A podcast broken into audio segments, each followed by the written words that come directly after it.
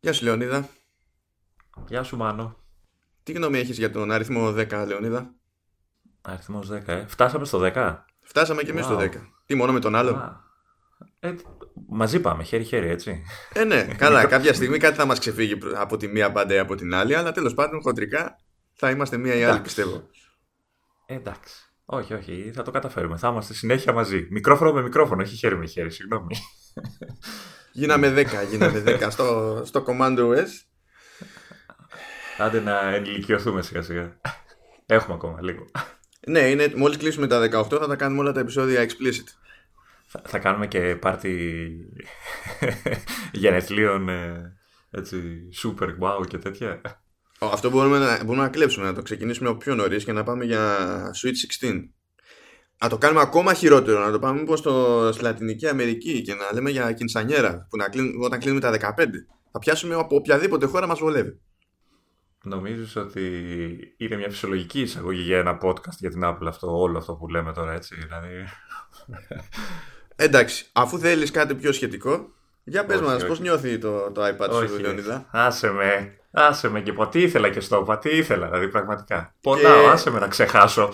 Ε, κοίτα, δεν είμαι, νομίζω όμως ότι σε, σε νιώθεις στην πραγματικότητα, ότι χάρη προσπαθεί να σου κάνει το, το iPad. Κοίτα, από τη μία δεν έπαθε τίποτα. Να εξηγήσω ότι χθες το πρωί για κάποιο περίεργο λόγο είχα ξεχάσει τη θήκη που του έχω, η οποία δεν είναι θήκη από αυτές που κουμπώνουν απάνω, είναι σαν τσαντάκια, το πούμε. Και για κάποιο λόγο είχα αποφασίσει να ξεχάσω ότι δεν έχω κλείσει το φερμουάρ. Οπότε βγαίνοντας από το αυτοκίνητο, είπε να κάνει μια θεματική τούμπα πάνω στην ε, άκρη του πεζοδρομίου, με την οθόνη όλη κάτω. Ε, και επειδή ήταν στην άκρη, αποφάσισε να γυρίσει και να πέσει στα νερά που ήταν δίπλα στο δρόμο, με την πλάτη. Έτσι, για να κάνουμε ένα full ε, χτύπημα και οτιδήποτε. Προσπαθούσε ε, να πετύχει animal print. Ναι. Το θέμα είναι ότι δεν έπαθε ουσιαστικά τίποτα. Εντάξει, έχει ένα-δυο γρατζουνίτσες, όχι στην οθόνη, στο πλαίσιο γύρω εκεί στην ε, άκρη που ενώνεται το αλουμίνιο με το τζάμι, ας πούμε. Έχει ένα-δυο ε, χτυπηματάκια, ας το πούμε. Ε, απ' τη μία είναι πολύ γερό για, για αυτό που του φαίνεται. Για να πεθάνει. και εγώ ότι. Ναι. Απ' την άλλη είναι πολύ γερό για να πεθάνει και να πάρω άλλο. Δεν τα κατάφερα. Ήταν υποσυνείδητο όλο αυτό. Θέλω τέτοιο. Θέλω, πλέον είναι ευκαιρία μιας και οικονόμησης ρατζουνιές και τέτοια. Να τις καλύψεις ναι. με. Είναι έστω να τραβήξεις την προσοχή από αυτές, αν δεν βολεύει το σημείο για να. Για κάτι άλλο. Ε, να βάλεις αυτοκόλλητα και να βάλεις. Παιδί μου, βάλει Bruce Willis, να κατόμει πλάζα και τέτοια. Die Hard, έτσι όπως πρέπει. Όχι, όχι, είναι, είναι στην, στην πολύ άκρη του, του iPad, οπότε δεν βολεύει να κολλήσω αυτοκόλλητο. Ε, σκέφτηκα για θήκη, γιατί ε, το συγκεκριμένο iPad το έχω, ξέρεις, χωρίς θήκη. Γιατί έτσι. Ε, είπα να φορέσω θήκη, δεν, ε, δεν μου πάει. Ακόμα τουλάχιστον δεν έχω βρει κάτι που να μου αρέσει. Ε, θα δούμε. Είχες, δεν είχες, Βέκα, να στραχωρηθώ πάλι. Κοίτα, αφού δεν σηκώνει, άμα δεν σηκώνει το κλίμα πάντως. Γι' αυτό είπα. Εντάξει, μπορεί να μην βολεύει το σημείο, αλλά μπορείς να βάλεις κάτι που να τραβάει την προσοχή, ρε παιδί μου, και τη δική σου και των άλλων. Από, να τραβάει την προσοχή από τις όποιες γατζουνιές, αυτό θέλω να πω. Αλλά άμα δεν θέλεις, ξέρεις, παιδί μου, αν σου πέφτει πολύ βαρύ το, το Die Hard, βάλε ένα, μια ενδιάμεση αναφορά στο Die Hard. Βάλε κάποιο αυτοκόλλητο του Brooklyn Nine-Nine, ξέρω εγώ. όχι, όχι. Απλά θέλω να το αφήσω πίσω μου το γεγονός. Εντάξει. Να, να δω, να δω αν τα καταφέρεις. Ένας τρόπος υπάρχει που σίγουρα σε βοηθάει να το αφήσεις πίσω σου. Για πες, για πες. Αγοράζεις iPad Pro. Τι. Mm. Ναι. Και, okay. και δεν χρειάζεται να βλέπεις το προηγούμενο. όχι, όχι, δεν θα πάρω iPad Pro μετά από το τελευταίο που διάβασα για το Face ID και πώς το, το σπάνε και τα λοιπά. Δεν παίρνω iPad Pro, είναι πολύ επικίνδυνο όλο αυτό. Όλο αυτό το σύστημα που έχει φτιάξει η Apple και όλοι οι ανταγωνιστές της. Ε, με την αναγνώριση προσώπου που το ξεγελάνε όλοι εύκολα. Δεν ξέρω. Δεν ξέρω αν το έχεις διαβάσει. Ας προσδιορίσουμε πρώτον το, το, το τι εστί εύκολα. Ναι, ε, κοίτα. Ε, κάπου διάβασα, μου έστειλες εκεί ένα link που ο άλλος ο τύπος έκασε και σχεδίασε, έφτιαξε μάλλον, τι έφτιαξε εκεί, ένα κεφάλι. Έκανε, έκανε εκεί... τρισδιάστατη εκτύπωση. Σταματάμε εκεί για την ώρα. Κάνουμε έτσι, βάζουμε πολλά θαυμαστικά από αυτά που σου αρέσουν. Ο άλλος έφτιαξε ένα κεφάλι. OK. Okay. Ναι, ναι γιατί ρε παιδί μου, όταν θέλεις, ξέρεις, όταν θέλεις να κλέψεις το τηλέφωνο του αλλού ή να αποκτήσεις πρόσβαση σε ευαίσθητα προσωπικά δεδομένα που βρίσκονται στο τηλέφωνο κτλ. Ξέρεις, πρώτα του επιτίθεσαι, τον ναρκώνεις, του σκανάρεις το, το κεφάλι ξέρω, από άκρη σ' άκρη, τον αφήνεις εκεί στη γωνίτσα, περιμένεις να εκτυπωθεί το, το, το, κεφάλι του, το οποίο θα το χρησιμοποιήσει μετά για το τηλέφωνο και ξέρεις τι. Ναι, και ο άλλος θα χαράζει και θα περιμένει φαντάζομαι ή κάτι τέτοιο. Ναι. Okay. Ναι, αλλά τι όλο αυτό, αφού δημιουργήθηκε ο πανικός, δεν δημιουργήθηκε με όλο αυτό το, με αυτή την είδηση. Δηλαδή, Βασικά ποιος έχει πανικοβληθεί, γιατί το Face ID δεν το πέρασε. Πέρασε τα ανάλογα συστήματα όλων των άλλων. Ναι, αλλά εντάξει. Ε, αυτοί που το δημοσίευσαν ήταν το Macromorphs. Ποιος το, το έβγαλε σαν ε, άρθρο. Προφανώς θέλανε να δείξουν ότι wow, η Apple είναι. Αυτό ήταν η δουλειά, του, δουλειά που έκανε το Forbes βασικά. Α, και κάνει αναφορά α, το MacRumors. Θα, το βάλω, θα τα βάλω τα links. OK. Okay. Ε, βέβαια, μέσα στο άρθρο είχε και ένα link που έδειχνε ένα άλλο, άλλη μια προσπάθεια από κάποιον άλλον με, που είχε φτιάξει μια μάσκα με δεν ξέρω κι εγώ τι μάτια ειδικά και τέτοια, το οποίο κατάφερε να ξεγελάσει και το Face ID. Αυτό είχε γίνει πιο νωρίς, ναι. Όταν ναι, ναι. ναι πέρυσι. Οπότε, OK. Okay, ε, οπότε ούτε θα φτιάξεις μάσκα, ούτε θα φτιάξεις κεφάλι. Έτσι. Ελπίζω ότι δεν θα το κάνεις για να ξεγελάσεις το οποιοδήποτε iPhone, iPad με Face ID. Κοίτα, εγώ πιστεύω ότι όλα γίνονται και πάρα πολύ εύκολα όπως τότε στην εποχή του Touch ID και μετά που εξαπλώθηκε τέλος πάντων η, η συνήθεια να χρησιμοποιούνται αισθητήρες ανάγνωσης δακτυλικού αποτυπώματος, ε, δεν έβλεπες τους πάντες έξω να κόβουν δάχτυλα περαστικών. Ναι, όταν θέλουν να του κλέψει το τηλέφωνο. Έτσι, έτσι ακριβώς.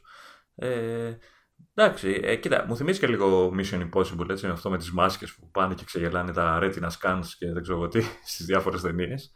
Έχει ένα... είναι, είναι λίγο πιο μακάβριο, έτσι, το να κουβάλας ένα κεφάλι μαζί σου. Ε, συμβαίνει, είθισται, να θεωρείται πιο μακάβριο. Ναι, δηλαδή, εντάξει, OK. Okay. Ε, όχι, ρε φίλε, δηλαδή ο άλλος έφτιαξε κεφάλι για να τεστά. Δεν μπορώ να το ξεπεράσω. Ε, επειδή έκαψε τρία εκατοστάρικα για να κάνει μια δοκιμή για, για ένα άρθρο. Τι, επειδή δεν, δεν σε καταλαβαίνω. Όχι, όχι, δεν έκανε μια δοκιμή. Έφτιαξε ένα κεφάλι. Εντάξει. και χρειάστηκαν μέρες λέει για να φτιάξουν το μοντέλο και όταν λέω τρία εκατοστάρικα κάνω και λάθος γιατί δεν δώσανε 300 ευρώ, δώσανε πάνω από 300 λίρες. Εντάξει δηλαδή πραγματικά. Εντάξει, εν τω μεταξύ δεν υπήρχε και λόγος, έτσι. δηλαδή, αν ε, κρίνουμε, αν θεωρήσουμε σωστό και έγκυρο το, το άλλο άρθρο που σου στείλα εγώ σήμερα, ότι για πέμπτη συνεχόμενη χρονιά ε, ο πιο, δια, ο πιο δημοφιλής ε, κωδικός πρόσβασης σε συσκευές είναι το 1, 2, 3, 4, 5. 6. Ο, ναι, ναι. 7, 8, 9. Ναι, γιατί. Ή, το, η, η λέξη ε, password, ή δεν ξέρω εγώ τι άλλη ηλίθια λέξη μπορεί να σκεφτεί κάποιος για να μπορεί να το θυμάται. Ε, ναι, ε, μόνο... ε, λοιπόν, να, το πιάσουμε, να πιάσουμε όλη τη λίστα. Θα πιάσω από τη ναι. θέση 10 και θα πάμε προς τα πάνω. Έτσι. Για πες. Στη θέση 10 με, με πεζά είναι I love you.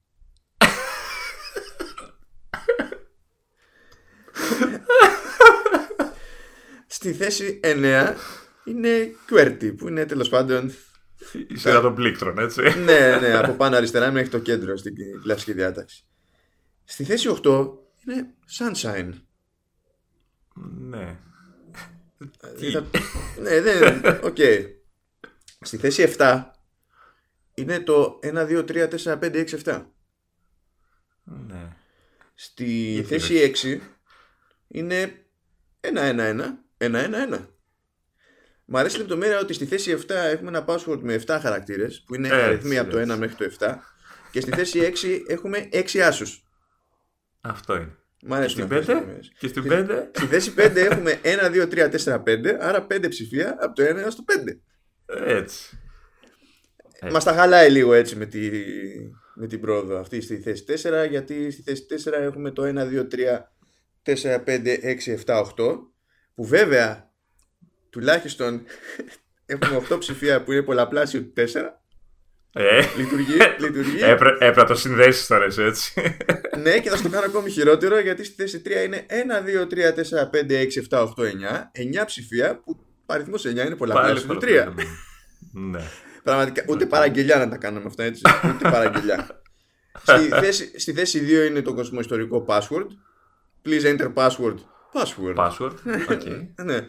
Δηλαδή, βάζω και στοίχημα ότι μερικοί από αυτούς θα είναι σε φάση Μα μου είπε να γράψω password. Ναι, ναι, ναι. Οκ. Και ε, το, αυτό που μας τα χαλάει όλα είναι στο νούμερο 1 που είναι 1, 2, 3, 4, 5, 6. Γιατί Θέλω- βαριέται να πατήσεις τα υπόλοιπα, έτσι. ναι, ναι, ναι. Πιθανό. Θέλω, κοίταξε, έχει, έχει, λίγο, ένα, έχει λίγο πιο ισχυρό κίνητρο από αυτό που είναι στη θέση 5 που σταμάτησε στο 5 γιατί αυτός βάζει και το 6.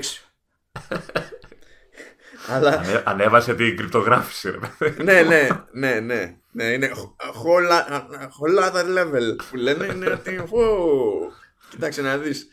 Την προηγούμενη φορά την πάτησα που είχα καθίσει μέχρι το 5. Έτσι, έτσι. Θα βάλω κάτι πιο περίπλοκο τώρα.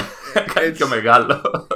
Οπότε, αν τα βάλεις κάτω έχουμε μία, δύο, τρεις, τέσσερις, πέντε θέσεις που στην ουσία είναι, που αρχίζουν να μετράνε από το ένα και απλά σταματάνε κάπου.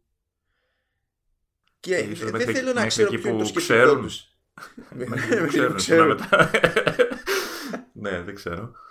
Δεν, Ναι. δεν θέλω να ξέρω πια.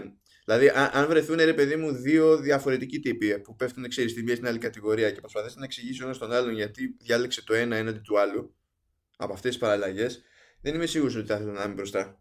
Γιατί μετά, κατά πάσα πιθανότητα, θα έπαβα να είναι αυτή μπροστά. Γενικά. Κοίτα, θα μπορούσε να είναι και ο τρίτος τύπος που έγραψε το I love you να μας εξηγήσει. ε, δεν ξέρω τι. Ναι. Εντάξει, ε, ε, έχει βέβαια έτσι συνοπτικά το άρθρο και άλλα παραδείγματα που είναι, ίσως έχουν με- περισσότερη λογική, δηλαδή έχει ονόματα ομάδων, ε, διασύμων, ε, ε, έτη, χρονολογίες και τέτοια. Άλλο ένα αγαπημένο που έχω δει και εγώ γύρω μου, το ποιος είναι ο κωδικός σου, ε, η ημερομηνία γέννησης. Ε, τις διάφορες μορφές της είτε Ναι. είναι μόνο το έτος είτε είναι full ε, μέρα, μήνες κτλ. Ε, εντάξει, κάνουμε πλάκα, αλλά είναι λίγο επικίνδυνο, έτσι. Είναι λίγο... Και, και μετά δηλαδή αναρωτιέται, ε, να, να πούμε ότι αυτή η λίστα που έκανε η Splash, ε, πώς λέγεται... Splash data. Ε, ναι, ε, αφορά κωδικούς πρόσβασης που διέρευσαν στο διαδίκτυο και είναι για, μιλάει για 5 εκατομμύρια τέτοιους κωδικούς. Ε, απ' τη μία ανα- ε, συνηθίζουμε να αναρωτιόμαστε γιατί υπάρχει όλο αυτό το πρόβλημα με την ασφάλεια των κωδικών πρόσβασης κτλ. Απ' την άλλη κάνουμε αυτά τα πράγματα αδυνατούμε να, ή αρνούμαστε να, να, να δεχτούμε ότι έχουν ανακαλυφθεί τα λεγόμενα password managers. Όχι, ρε, Και εσύ, ότι- απλά, απλά προτιμούμε να είμαστε φιλόξενοι. Ε, ναι, οκ.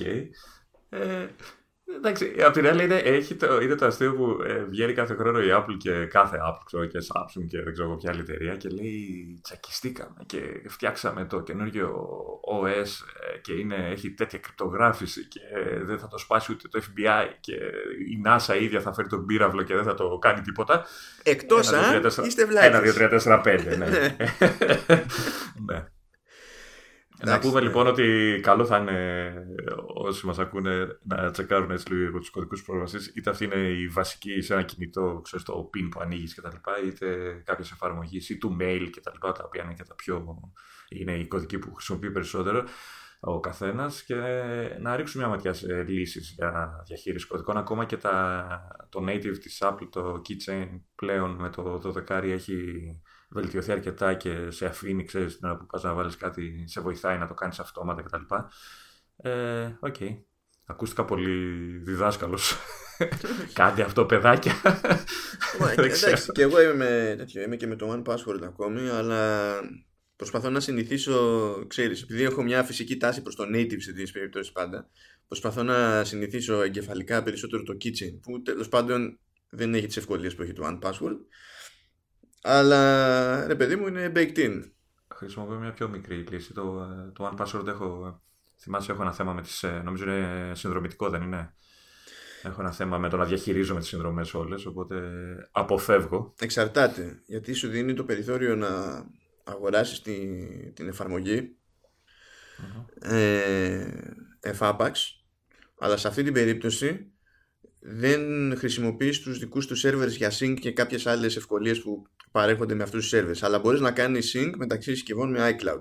Δηλαδή αυτό στην ουσία είναι πρόβλημα αν σε ενδιαφέρει με το One Password να χρησιμοποιήσει στο, τη λειτουργία Family όπου μπορεί να έχεις διαφορετικά σύνολα κωδικών και να πεις ότι σε αυτό το, το group τέλος πάντων έχουν πρόσβαση και τα υπόλοιπα μέλη της οικογένειας επειδή μπορεί να είναι κάποιοι λογαριασμοί που χρησιμοποιούνται από οποιονδήποτε ας πούμε ενώ κάποια άλλα είναι για τη δουλειά ή κάποια άλλα είναι μόνο για σένα ξέρω εγώ και θα πάει λέγοντας. Αυτά δεν μπορείς να τα κάνεις έτσι και δεν μπλέξει με τη συνδρομή.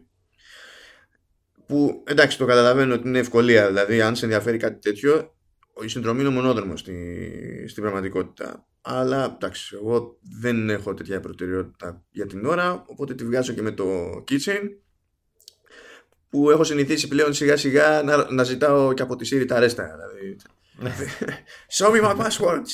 Ε, έτσι, έτσι, αυτά είναι. ε, εγώ χρησιμοποιώ μια, ένα πιο, μια άλλη εφαρμογούλα, το, το OneSafe, ε, το οποίο είναι αρκετά καλό, εντάξει, okay. Είναι και αυτό έτσι ε, με one-off αγορά κτλ. Ε, κάνει και αυτό έτσι με το iCloud κτλ. Uh, sync. Ε, τώρα με το καινούργιο update του 12 εμφανίζεται, ξέρεις, εκεί που όταν πατάς το πεδίο και σου βγάζει από κάτω αν θες να να χρησιμοποιήσει κάποιο κωδικό από το keychain. Πλέον εμφανίζεται και αυτό ε, ως επιλογή, οπότε διευκολύνει λίγο τα πράγματα. Ε, βολεύει πολύ όταν είμαι στο Mac, επειδή δεν έχω εφαρμογή για το Mac, δεν την έχω την εφαρμογή για Mac, δεν ξέρω αν υπάρχει καν εφαρμογή για Mac. Ε, βολεύει πολύ το, το, το handoff, μάλλον όχι το copy-paste που κάνεις μεταξύ iOS ναι, ναι, το, το copy είναι το, το iCloud ε, clipboard τέλος πάντων. Το, ναι, το οποίο έχει αρχίσει και δουλεύει. Όχι, έχει αρχίσει, εδώ και καιρό δουλεύει σε μένα τουλάχιστον σχεδόν απροβλημάτιστα. Δηλαδή, πολύ, πολύ σπάνια πλέον ε, θα σκαλώσει. Ναι, και εγώ το χρησιμοποιώ πιο συχνά. Ναι.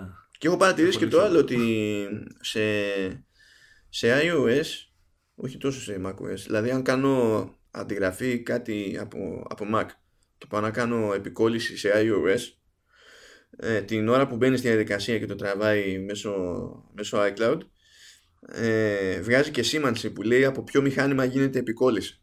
Ναι. Ναι, ναι.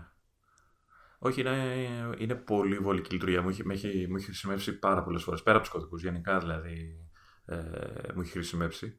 Ε, στην αρχή είχε θεματάκια έτσι, ναι, έτσι θυμάμαι.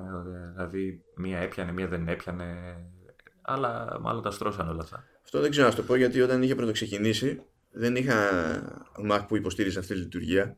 Οπότε να. δεν μπορούσα να τσεκάρω καλά. Δούλευε, αλλά είχε και τα σκαλώματά του. Τώρα τελευταία, δηλαδή τον τελευταίο, τους τελευταίους μήνες είναι αρκετά αξιόπιστο, οπότε ε, βόλεψε. Οπότε το 1, 2, 3, 4, 5 μπορεί να το κάνεις copy-paste ναι. σε όλα τα ε, μηχανήματα. Ακόμη πιο εύκολα. Δεν χρειάζεται να βασανίζεις για να πατάς τα νούμερα αυτά στη σειρά. Γιατί καμιά φορά μπορεί να τα βάλεις με λάθος σειρά και να δημιουργήσεις password και να μπλέκει μόνος σου μετά. Κοίτα, θα μπορούσε, θα, θα μπορούσε επίσης να υποστηρίξει και το, το κεφάλι. Να κάνεις copy στο κεφάλι και να εμφανίζεται μπροστά σε, σε συσκευές με Face ID. να μην κουράζεις, δηλαδή, μην το κουβαλάς και αυτό μαζί σου. Έτσι, ξεκεφάλι ο γιατί όχι, φίλο, γιατί όχι. Έλα, ρε, εσύ. Το επόμενο βήμα θα είναι να, να κάνει 3D print και το τηλέφωνο που θέλει να ξεκλειδώσει. Χωρίς λόγο. Mm. για να δει αν θα αλλάξει κάτι, ρε παιδί μου. Ε, είναι περίεργη η καιρή που διανύουμε. Περίεργη... Γενικά στο Forums έχουν πάρει κάτι αυτές τις μέρες διότι είχαν και μια άλλη φοβερή δημοσίευση Μέρες λες, μέρες, όχι... Είναι τώρα τελευταίο δηλαδή εννοείς. Κοίτα, δεν είναι ότι παρακολουθώ με θέρμη το Forbes. Απλά επειδή αυτές οι δημοσιεύσεις είναι όντως στις τελευταίες ημέρες Κάνει τη σκέψη, ρε παιδί μου, σαν καλοπροαίρετος άνθρωπος, ότι τώρα ξέρεις που είναι πάνω στις γιορτές κοντοζυγώνουν και έχουν ρετάρει όλοι εκεί πέρα. Τους έχει φάει βλακεία, ξέρω εγώ. Ποιος ξέρει. Πάντως, αν αναφέρεις για την ε, πολύ σημαντική είδηση που αποκάλυψε τι θα είναι το καινούριο Mac που περιμένουμε τον, την επόμενη χρονιά, εντάξει, είσαι λίγο άδικος μαζί τους. Είναι πολύ σημαντικό να ξέρουμε από τώρα. Το, αφού το ανακαλύψαν οι άνθρωποι, εντάξει. Δεν ξέρουν, ξέρουν. Ε; Ναι, πρώτα απ' όλα είναι, είναι λαγωνικά. Δηλαδή έχουν το φοβερό τίτλο που λέει δεν πήρατε, το, το, δεν πήρατε MacBook το 2018 πέσανε οι πρώτες ενδείξεις για τα MacBook του 2019. Ορίστε, ορίστε οι άνθρωποι. Ορίστε, σου ανοίγουν τα μάτια και εσύ. Δηλαδή τι; Τι, έχεις κανένα θέμα με όλο αυτό το, Και- το άρθρο; Η αλήθεια είναι ότι λέω, μα να- αφού παρακολουθώ, παρακολουθώ. Τι να έχω χάσει. και, ανοίγω, και ανοίγω το link και συνειδητοποιώ ότι Έπιασε λέει- το clickbait καταρχήν. ναι, αλλά κοίταξε, από τη στιγμή που μου έβαλες το link στις σημειώσεις, δεν θα έβλεπα τι ήταν. Εσύ φταίει πάνω απ' όλα. Άμα μου περνούσε Εγώ έτσι στο πα- άσχετο, θα πάντα, έκανα εγώ, Κινέζο. πάντα εγώ, πάντα εγώ φταίω, πάντα εγώ. Ανοίγω λοιπόν το... τη, τη, τη δημοσίευση και στην ουσία τι έχουν κάνει οι τύποι. Ε, ναι, επειδή ανακοίνωσε η Intel καινούργια CPU που ό,τι έκπληξη η καινούργια CPU της Intel γενικά θα πάνε σε ψωρία προϊόντων το 2019 Ναι, Σου σε ό,τι λέει- παίρνει CPU τέλος πάντων. ναι, σου λέει α, εφόσον τα MacBook έχουν επεξεργαστεί σε Intel είναι σαν να ξέρουμε προς τα που θα κινηθούν τα MacBook του 2019 και λες μπράβο φίλος, ιδιοφία Δηλαδή Ε. είναι, είσαι ένα κλικ μετά από το ε, αποκάλυψη, σοκ, αποκλειστικό ε, κατά πάσα πιθανότητα και τα, νέα, τα επόμενα MacBook θα έχουν σασία από αλουμίνιο. Δηλαδή είναι, είναι, είσαι πολύ πλήκτρα. κοντά ας πούμε. Ναι, και ναι, πλήκτρα και οθόνη. ναι. Ναι. κάτι, κάτι τέτοιο. Πάντως, ε, μέσα από όλο αυτό το άρθρο, εγώ τουλάχιστον έμαθα ότι ανακοινώθηκαν καινούργιοι επεξεργαστές Intel ε, που έχουν και λίγο ενδιαφέρον. Ε, Επιτέλους κατεβαίνει από τα 14 νανόμετρα στα 10. Είχε καιρό να το κάνει αυτό. Ναι, εντάξει, νομίζω με 4-5 χρόνια καθυστέρηση από το αρχικό πλάνο θα έχει Εντάξει. κάνει ό,τι να Κοίτα είναι. να, κοίτα να δεις, κάλιο αργά, έτσι. Ναι, εντάξει. Κοίτα, δεν νομίζω ότι θα τάξει κανέναν τώρα ε, συγκλονιστικές βελτιώσεις σε, σε επιδόσεις, τουλάχιστον στους επεξεργαστές που είναι για φορητούς και τέτοια. Το καλό όταν κατεβαίνεις σε μέγεθος ημιαγωγού που πας από τα 14 στα 10 στην προκειμένη είναι ότι μπορείς να το κάνεις όλο αυτό ρε παιδί μου με, μια, με γνώριμες επιδόσεις να καίει λιγότερο ρεύμα βασικό, άρα κερδίσει αυτονομία ή μπορείς να στοχεύσεις σε καλύτερες επιδόσεις ή να μοιράσει τη διαφορά στη μέση. Οπότε να πεις ότι σου δίνω το κάτι παραπάνω, ρε παιδί μου, κερδίζεις και κάτι και σε αυτονομία και δεν συμμαζεύεται. Αλλά Όλοι δεν είμαστε ξέρω. ευχαριστημένοι, έτσι. Ναι. Δεν ξέρω τώρα πώς θα είναι το μοίρασμα βέβαια, γιατί μετά από καιρό βγάζουν και καινούργιες ενσωματωμένες GPU. Μμ. Γιατί για κάμποσε γενιές των επεξεργαστών Core είχαν το ίδιο πράγμα. Είχαν. Δηλαδή ήταν αμεληταίε οι διαφορές από ενσωματωμένη σε Ήταν ενσωματωμένη. η, η σειρά Iris, αυτή, αυτή που έχω και εγώ δηλαδή και κάθε λάπτοπ της Mac, του Mac. Της Ε, Mac. Μμ. ναι, ναι, καλά, κοίταξε να δεις. Γενικά τα βαφτίζει γενιές και ανάλογα με το τι κότσια έχουν τα διαχωρίζει μετά και σου λέει ότι είναι Iris, Iris Pro ή είναι Intel HD, αλλά στην πραγματικότητα είναι το ίδιο chip, ρε παιδί μου, το ίδιο τέτοιο. Σε άλλα χαρακτηριστικά, ας το πούμε, κάπως έτσι. Εμ, αλλά σίγουρα έχει, εντάξει, φαντάζομαι ότι αυτό δεν θα είναι ο κανόνας για το γενικό, γιατί, γιατί πώς να σου πω, θα υπάρχουν εκδόσεις και όταν τώρα ένας κατασκευαστής ανακοινώνει νέα προϊόντα, συνήθως σου βγάζει στατιστικά και σου λέει φανφάρε από την καλύτερη εκδοχή τέλος πάντων του προϊόντος. Αλλά τέλος πάντων υποτίθεται ότι θα έχει μία ενσωματωμένη GPU, ρε παιδί μου, που θα πιάνει σε απόδοση τέλος πάντων θεωρητικά θα πιάνει το, το 1 teraflop. Το οποίο ε, εντάξει, δεν είναι ότι συγκλονιστικό το υπήρξε ποτέ, αλλά είναι όντως άλμα για ενσωματωμένη GPU. Δηλαδή θα υπάρχει. Έχουμε και, και ελπίδα για ελαφρύ gaming, δηλαδή. Ε, μπορεί να υπάρχει ελπίδα, βέβαια. Κοίτα, έτσι όπως έχουν ανέβει οι, αναλύσεις το, οι φυσικές αναλύσεις των monitor σε laptop, ας πούμε και τέτοια, αν κάποιος δοκιμάσει να παίξει στη, στην φυσική ανάλυση, δεν νομίζω και πάλι να υπάρχει ελπίδα. Αλλά σε, σε 1080, ξέρω εγώ, κάτι θα, θα γίνεται. Με τη λογική ότι αν πάρουμε στα σοβαρά τη μέτρηση, ρε παιδί μου, το 1 teraflop αυτό είναι κάτω και από το, το Xbox One, το Xbox One S, τέλος πάντων, όχι το X. Ε, και αντίστοιχα είναι ακόμη πιο κάτω από το κανονικό, από το απλό PlayStation 4. Αλλά και πάλι ρε παιδί μου, για τα δεδομένα ξέρεις μιας λύσης όπου λες είναι ένα πακέτο αυτό έχει CPU, GPU και τα λοιπά ε, αυτό είναι αναπάντεχα ανθρώπινο δηλαδή έχει μια ελπίδα να συνδέσει και εξωτερικό monitor πάνω 4K ξέρω, εγώ, ή 5K και να μην είναι αυτονόητο ότι θα ανοίγουν οι ψύκτρες και θα ανεβάσουν Ναι. στροφές καλό είναι και αυτό Ε, γενικά θα πάρει έναν αέρα το μηχάνημα, έτσι. Όποιο και αν είναι αυτό που θα το φορέσει όλο αυτό το πράγμα. Ε, Ναι. Δηλαδή και μόνο και στη, ξέρεις, ε, στα refresh, ε, σε παράθυρα και τέτοια που θα αρχίσουν να είναι πιο smooth και δεν ξέρω εγώ τι. Α, Αυτό φτάνει για πολλούς. Καλά και οι προηγούμενε δεν είχαν τόσο πρόβλημα σε αυτό. Δηλαδή, νομίζω να καταλάβει κάποιος ιδιαίτερη διαφορά σε τόσο ξέρεις, καθημερινά πραγματάκια. Να, να. Ε, από περιέργεια, ε, οι, οι κάρτες γραφικών που έχουν φτάσει αυτή τη στιγμή σε, σε teraflops. Εννοώ, δηλαδή έχεις κάποια ιδέα ε, που, που έχουμε φτάσει σε, εννοώ τις σε discrete, ξέρεις, σε Nvidia και δεν ξέρω.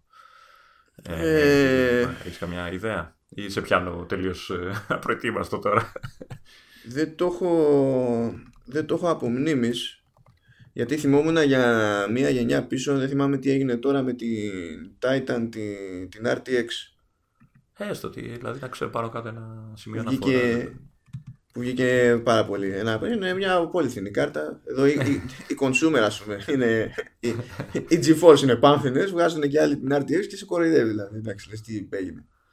Ναι. Ε, να πάρω μια για να τη συνδέσω εξωτερικά στο λάπτοπ.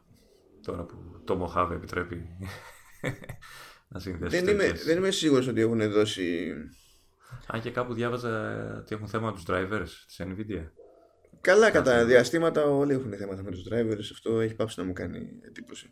Απλά δεν βλέπω κάποια συγκεκριμένη μέτρηση, τουλάχιστον στη τελείως πρόχειρα ζήτηση που κάνουν τώρα, για Ναι. teraflops. Δηλαδή γράφουν teraflops, ok, και λένε 130, αλλά αυτό είναι για, για compute, δεν είναι για, για γραφικά, Ναι. είναι για άλλη δουλειά. Τέλος πάντων είναι αρκετά πιο ψηλά, έτσι, να υποθέσω. Ε, καλά, ναι, ρε παιδί μου. Δηλαδή. Δεν μπορεί να μην το. Άστο, άστο, μη σε, μη σε κουράζω τώρα. Έλα. Πού, πού, είναι- πού είναι ο διάλογο. Θα συνεχίσω να το ψάχνω τώρα αυτό γιατί, γιατί σκάλωσα. Πω, πω. Έβαλα τώρα. Πάτσα διακόπτη, πάτσα κουμπί στο, στον εγκέφαλο του Μάνου τώρα, όλο το βράδυ. Ψάχνει να βρει. γιατί Περιμένω δεν, δεν γίνεται να μην. Μήνυμα 5 ώρα το πρωί, το βρήκα. Τι μήνυμα. Και έκτακτο επεισόδιο podcast. Το, το συμπληρωματάκι λέει και καλά, ξέρεις. Που έχει, πλά... έχει πλάκα να σε κάνω να λειτουργήσει έτσι. Ε, είναι εντάξει, είναι μη, μη φάμε σκαλωματάκια. Ναι, ο, ε, ναι, δεν φαίνεται να τα έχουν. Ε, Βλέπω ότι δηλώνουν δηλώνουν TensorFlops που είναι αυτά που είπαμε για compute που δεν, δηλαδή είναι για άλλες δουλειές, ρε παιδί μου.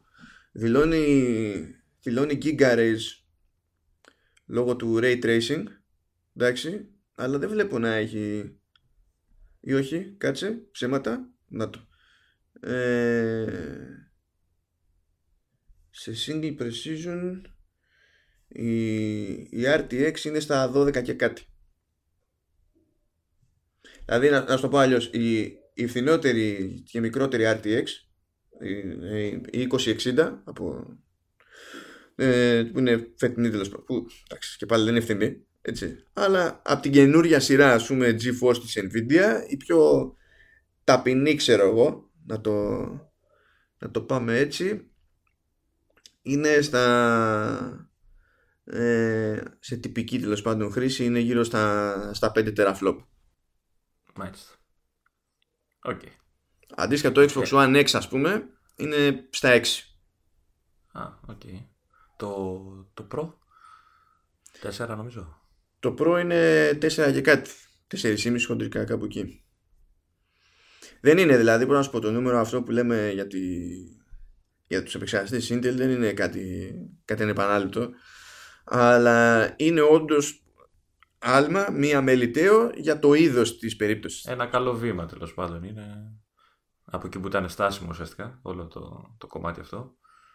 Τώρα πλέον ε, έχουμε μια ελπίδα για κάτι σημαντικά Σκέπ- καλύτερο. Σκέψου ας πούμε ότι όταν πρωτοβγήκανε τα, τα καινούργια MacBook Pro στις 15 inches που είχαν ξεχωριστή GPU ε, από την AMD Radeon Pro που είχαν αυτή ας πούμε η GPU ήταν στο 1 teraflop δεν πήγαιναν δηλαδή πάρα πολύ ψηλά οπότε το να υπάρχει ε, ενσωματωμένο στο, ε, ενσωματωμένη στη CPU μια GPU που ήταν σε ένα MacBook Pro ξεχωριστή υπόθεση και μόνο στα, στα 15 πρόπερση ε, είναι μια βελτίωση α τέλος πάντων. Ναι. Ε, να υποθέσω ότι εντάξει, δεν μπορεί να τη ζητώσουν και ιδιαίτερα γιατί μετά θα έχουμε θέματα με τη θερμότητα και την μπαταρία. Έτσι. Όλο αυτό. Εξαρτάται ένα... από το ζύγι πάντα. Ισορροπίας. Είναι. Ισορροπία είναι μια τεράστια ισορροπία όλο αυτό. Ναι, γιατί και όταν τους ανακοίνωσε και που ανακοίνωσε τη σειρά, ας πούμε, Intel, αλλά δεν είναι ότι ξέρουμε ακριβώς κάθε μοντέλο ότι ξέρεις, πού θα βρίσκουμε τη συγκεκριμένη GPU, πού θα βρίσκουμε την πιο αδύναμη εκδοχή της, τι, από, τι πυρήνες θα έχει παραδίπλα η CPU, σε τι συχνότητες, γιατί όλα αυτά επηρεάζουν προφανώς τη θερμότητα και την κατανάλωση και είναι δούνε και λαβίν. Ξέρω εγώ τώρα σε τι θα καταλήξουμε. Θα το, θα, θα το δούμε. Εντάξει, κάναμε λίγο Κάναμε ένα geek out. Τη βόλτα μας. Τη βόλτα ναι. μας, έτσι. Τώρα θα υποκύψουμε στο πνεύμα των Χριστουγέννων. Αυτό και μόνο που το ακούω από σένα ίσως είναι χειρότερο και από το, από το κεφάλι του άλλου. Γι' αυτό το λέω, γιατί το ζήτημα είναι να προκαλέσουμε ανατριχίλα, ρε παιδί μου, κάπου, ξέρεις. Να σε πιάσει κάτι στραχοκοκαλιά. Ώρα που είδα το, τη συμπιώση για το επεισόδιο και έγραφες. ουσιαστικά αυτό το έγραψες αλλιώς εσύ, αλλά εγώ θα το πω έτσι για να σε ξεφτυλίσω τώρα. Το top 5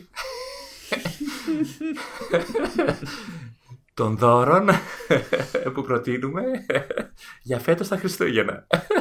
Αν δεν ποτέ να γράφω τα, τα πιο hot δώρα των Χριστουγέννων. Έτσι, έτσι, έτσι, έτσι. Δώσε πόνο. Ε, σε παρακαλώ να, να έρθεις από την κοσμοπολίτικη περιοχή Ουδή και να με κλωτσίσεις στο μάτι. το καλό κιόλας, ε, αυτό που είναι λιγότερο στραβά από τα άλλα. Α, οκ.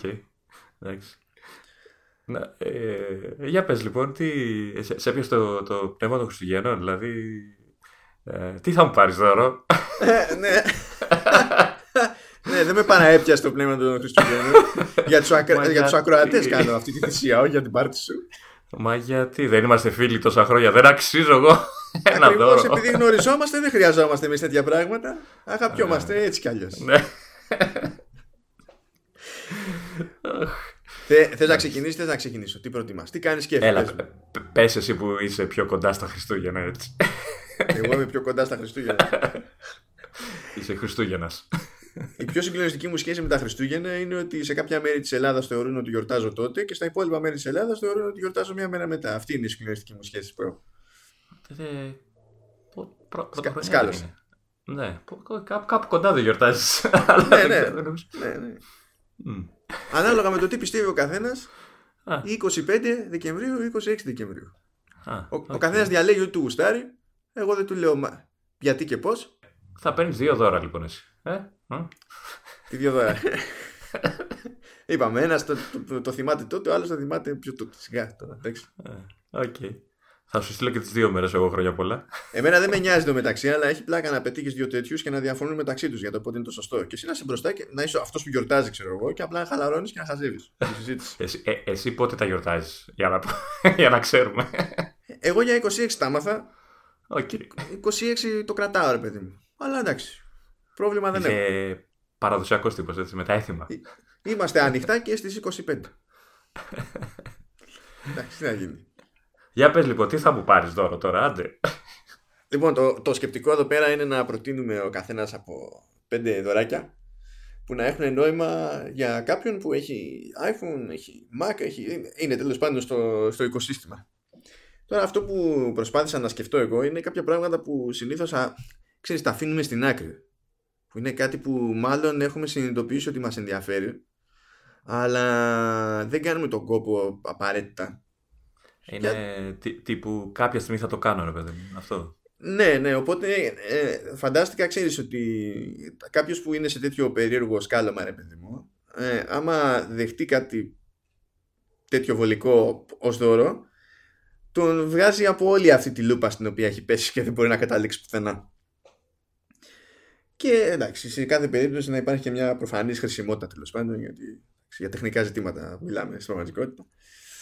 Ε, οπότε,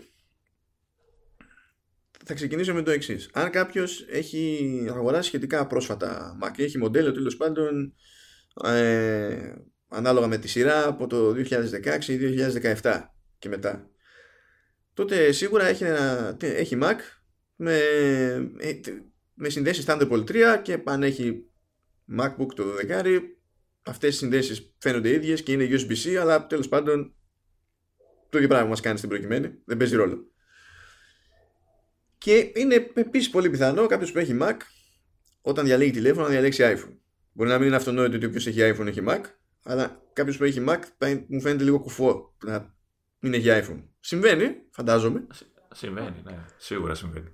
Αλλά δεν πρέπει να είναι το ίδιο συχνό με το ανάποδο. Ναι. Αν ήταν το ίδιο συχνό με το ανάποδο, τότε οι πολλοί στον Mac θα είχαν πάει τέρμα Θεού. Ναι, δηλαδή. Τέλος πάντων, ναι. αυτοί οι άνθρωποι λοιπόν έχουν ένα τηλέφωνο με ένα καλώδιο Lightning που πηγαίνει σε USB-A. Και αν έχουν παρόμοια σκαλώματα με μένα, ενοχλούνται που δεν, ήταν, δεν είχαν στη συσκευασία καλώδιο ε, ε, USB-C σε Lightning και πρέπει να πάρουν adapter ή πρέπει να αλλάξουν καλώδιο ελπίζουν ότι την επόμενη φορά που θα πάρουν τηλέφωνο θα έχει το καλώδιο που θέλουν μέσα οπότε κρατιούνται λίγο και δεν κάνουν τον κόπο να πάρουν το καλωδιάκι ή, ή θα αλλάξει απλά η Apple και στα τηλέφωνα και θα βάλει την ίδια θύρα που βάλει και στο iPad. Μπα, χλωμό δεν το, το πολύ κόπο, χλωμό ε, έτσι όπως τα έχουν κάνει κιόλας δηλαδή και στο πάχος που δουλεύουν και αυτά ψηλό δύσκολο. Δεν χωράει τίποτα ναι, έχει, έχει άλλο όγκο τελείω αυτό το πράγμα. Δεν νομίζω. Και με τα σκαλώματα που έχει η εταιρεία σε τέτοια θέματα δεν νομίζω να πάει γρήγορα. Οπότε βολεύει να εμφανιστείτε με ένα καλωδιάκι από USB-C σε Lightning. Ένα ταπεινό καλωδιάκι που θα γλιτώσει έναν αντάπτορα από το, από το χρήστη και ένα πονοκεφαλό διότι εντάξει όπως και να το κάνουμε δέχεσαι ρε παιδί μου ότι είχες ένα δίσκο που δεν είναι USB-C και θα τον κοτσάρεις πάνω και θα βάλεις ένα adapter και τα λοιπά. Να έχεις Mac και iPhone και να μην, έτσι όπως είναι το κουτιού, να μην μπορείς να τα συνδέσεις μεταξύ τους, σε θίγει σε άλλο επίπεδο. ενοχλεί ρε παιδί μου, ενοχλεί. Οπότε γλιτώστε έναν φίλο σας από αυτή την ενόχληση. Έχετε πάρει χαμπάρι ότι τον βασανίσει με ένα απλό καλωδιάκι. Τώρα... Ε, μικρό και εύχριστο δώρο λοιπόν. Ναι, ναι, ναι. Τώρα πάμε σε κάτι απόλυτο συγγενικό. Γειτονάκια είναι στην πραγματικότητα. Ε, που εντάξει, μπορεί όποιος θέλει να το δει και ως πακέτο με το καλωδιάκι USB-C σε, σε Lightning.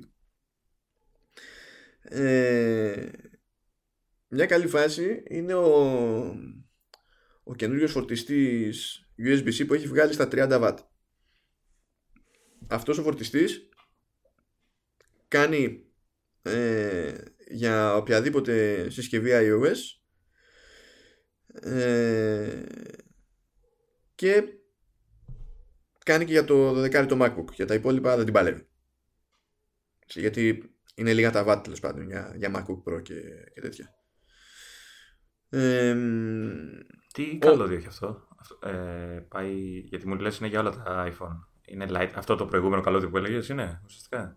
Lightning USB-C. Μ' αρέσει πίστη ότι έχει και καλώδιο μέσα συσκευασία. Α. είναι μόνο το μπριζάκι δηλαδή. Ε, σου λέει είναι φορτιστής. Φορτιστή δεν σου έταξα. Ε, φορτιστή έχει μέσα το κουτί. Τι δεν καταλαβαίνεις. Ναι, αλλά πώς θα το φορτίσω με το δάχτυλο. κοίταξε, να, κοίταξε να δεις τι γίνεται τώρα. αυτό είναι καλή φάση. Πρώτα απ' όλα, κοίτα, αν κάποιος έχει πάρει καινούργιο iPad Pro, έχει ήδη φορτιστεί USB-C. Το πρόβλημα είναι ότι αυτός πηγαίνει στα 18 W ενώ εκείνος πωλείται ξεχωριστά ένας από αυτούς που πωλείται ξεχωριστά είναι στα 30 θα βρείτε και άλλους που είναι στα ε, στα πόσα στα, στα 40 κάτι και στα όχι 40 κάτι στα, στα 61 και στα 80 αν θυμάμαι καλά που υπάρχουν αυτοί για να καλύπτουν και, και τα MacBook Pro το μικρό και το μεγάλο και όλοι αυτοί οι φορτιστές μπορούν να χρησιμοποιηθούν κανονικά σε, σε iPhone, iPad κτλ. Δηλαδή αν κάποιος θέλει οπωσδήποτε ξέρεις να έχει ένα τέτοιο φορτιστή και να ξέρει ότι με το κατάλληλο καλώδιο σε κάθε περίπτωση θα έχει τη γρηγορότερη δυνατή φόρτιση σε οποιαδήποτε συσκευή της Apple τότε ίσως να έχει ένα νόημα να πάρει τον πιο μεγάλο ξέρω εγώ.